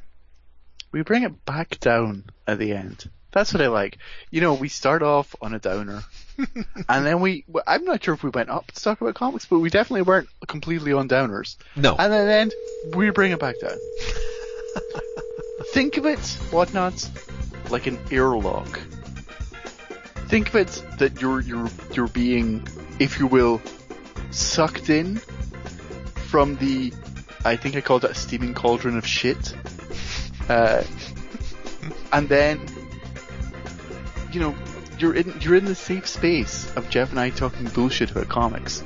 for a couple of hours, and then at the end we just have to like get it's it's like when you're on the plane and your ears are popping because the, the pressure is changing, and then then we're ready, we're ready to send you back out into the world. Like you you we've had we've had a we've had a good time. We we've had some laughs. We've we've gone some places, and then at the end we're ready to to you know just just open the door, send you up the walkway, and go bye.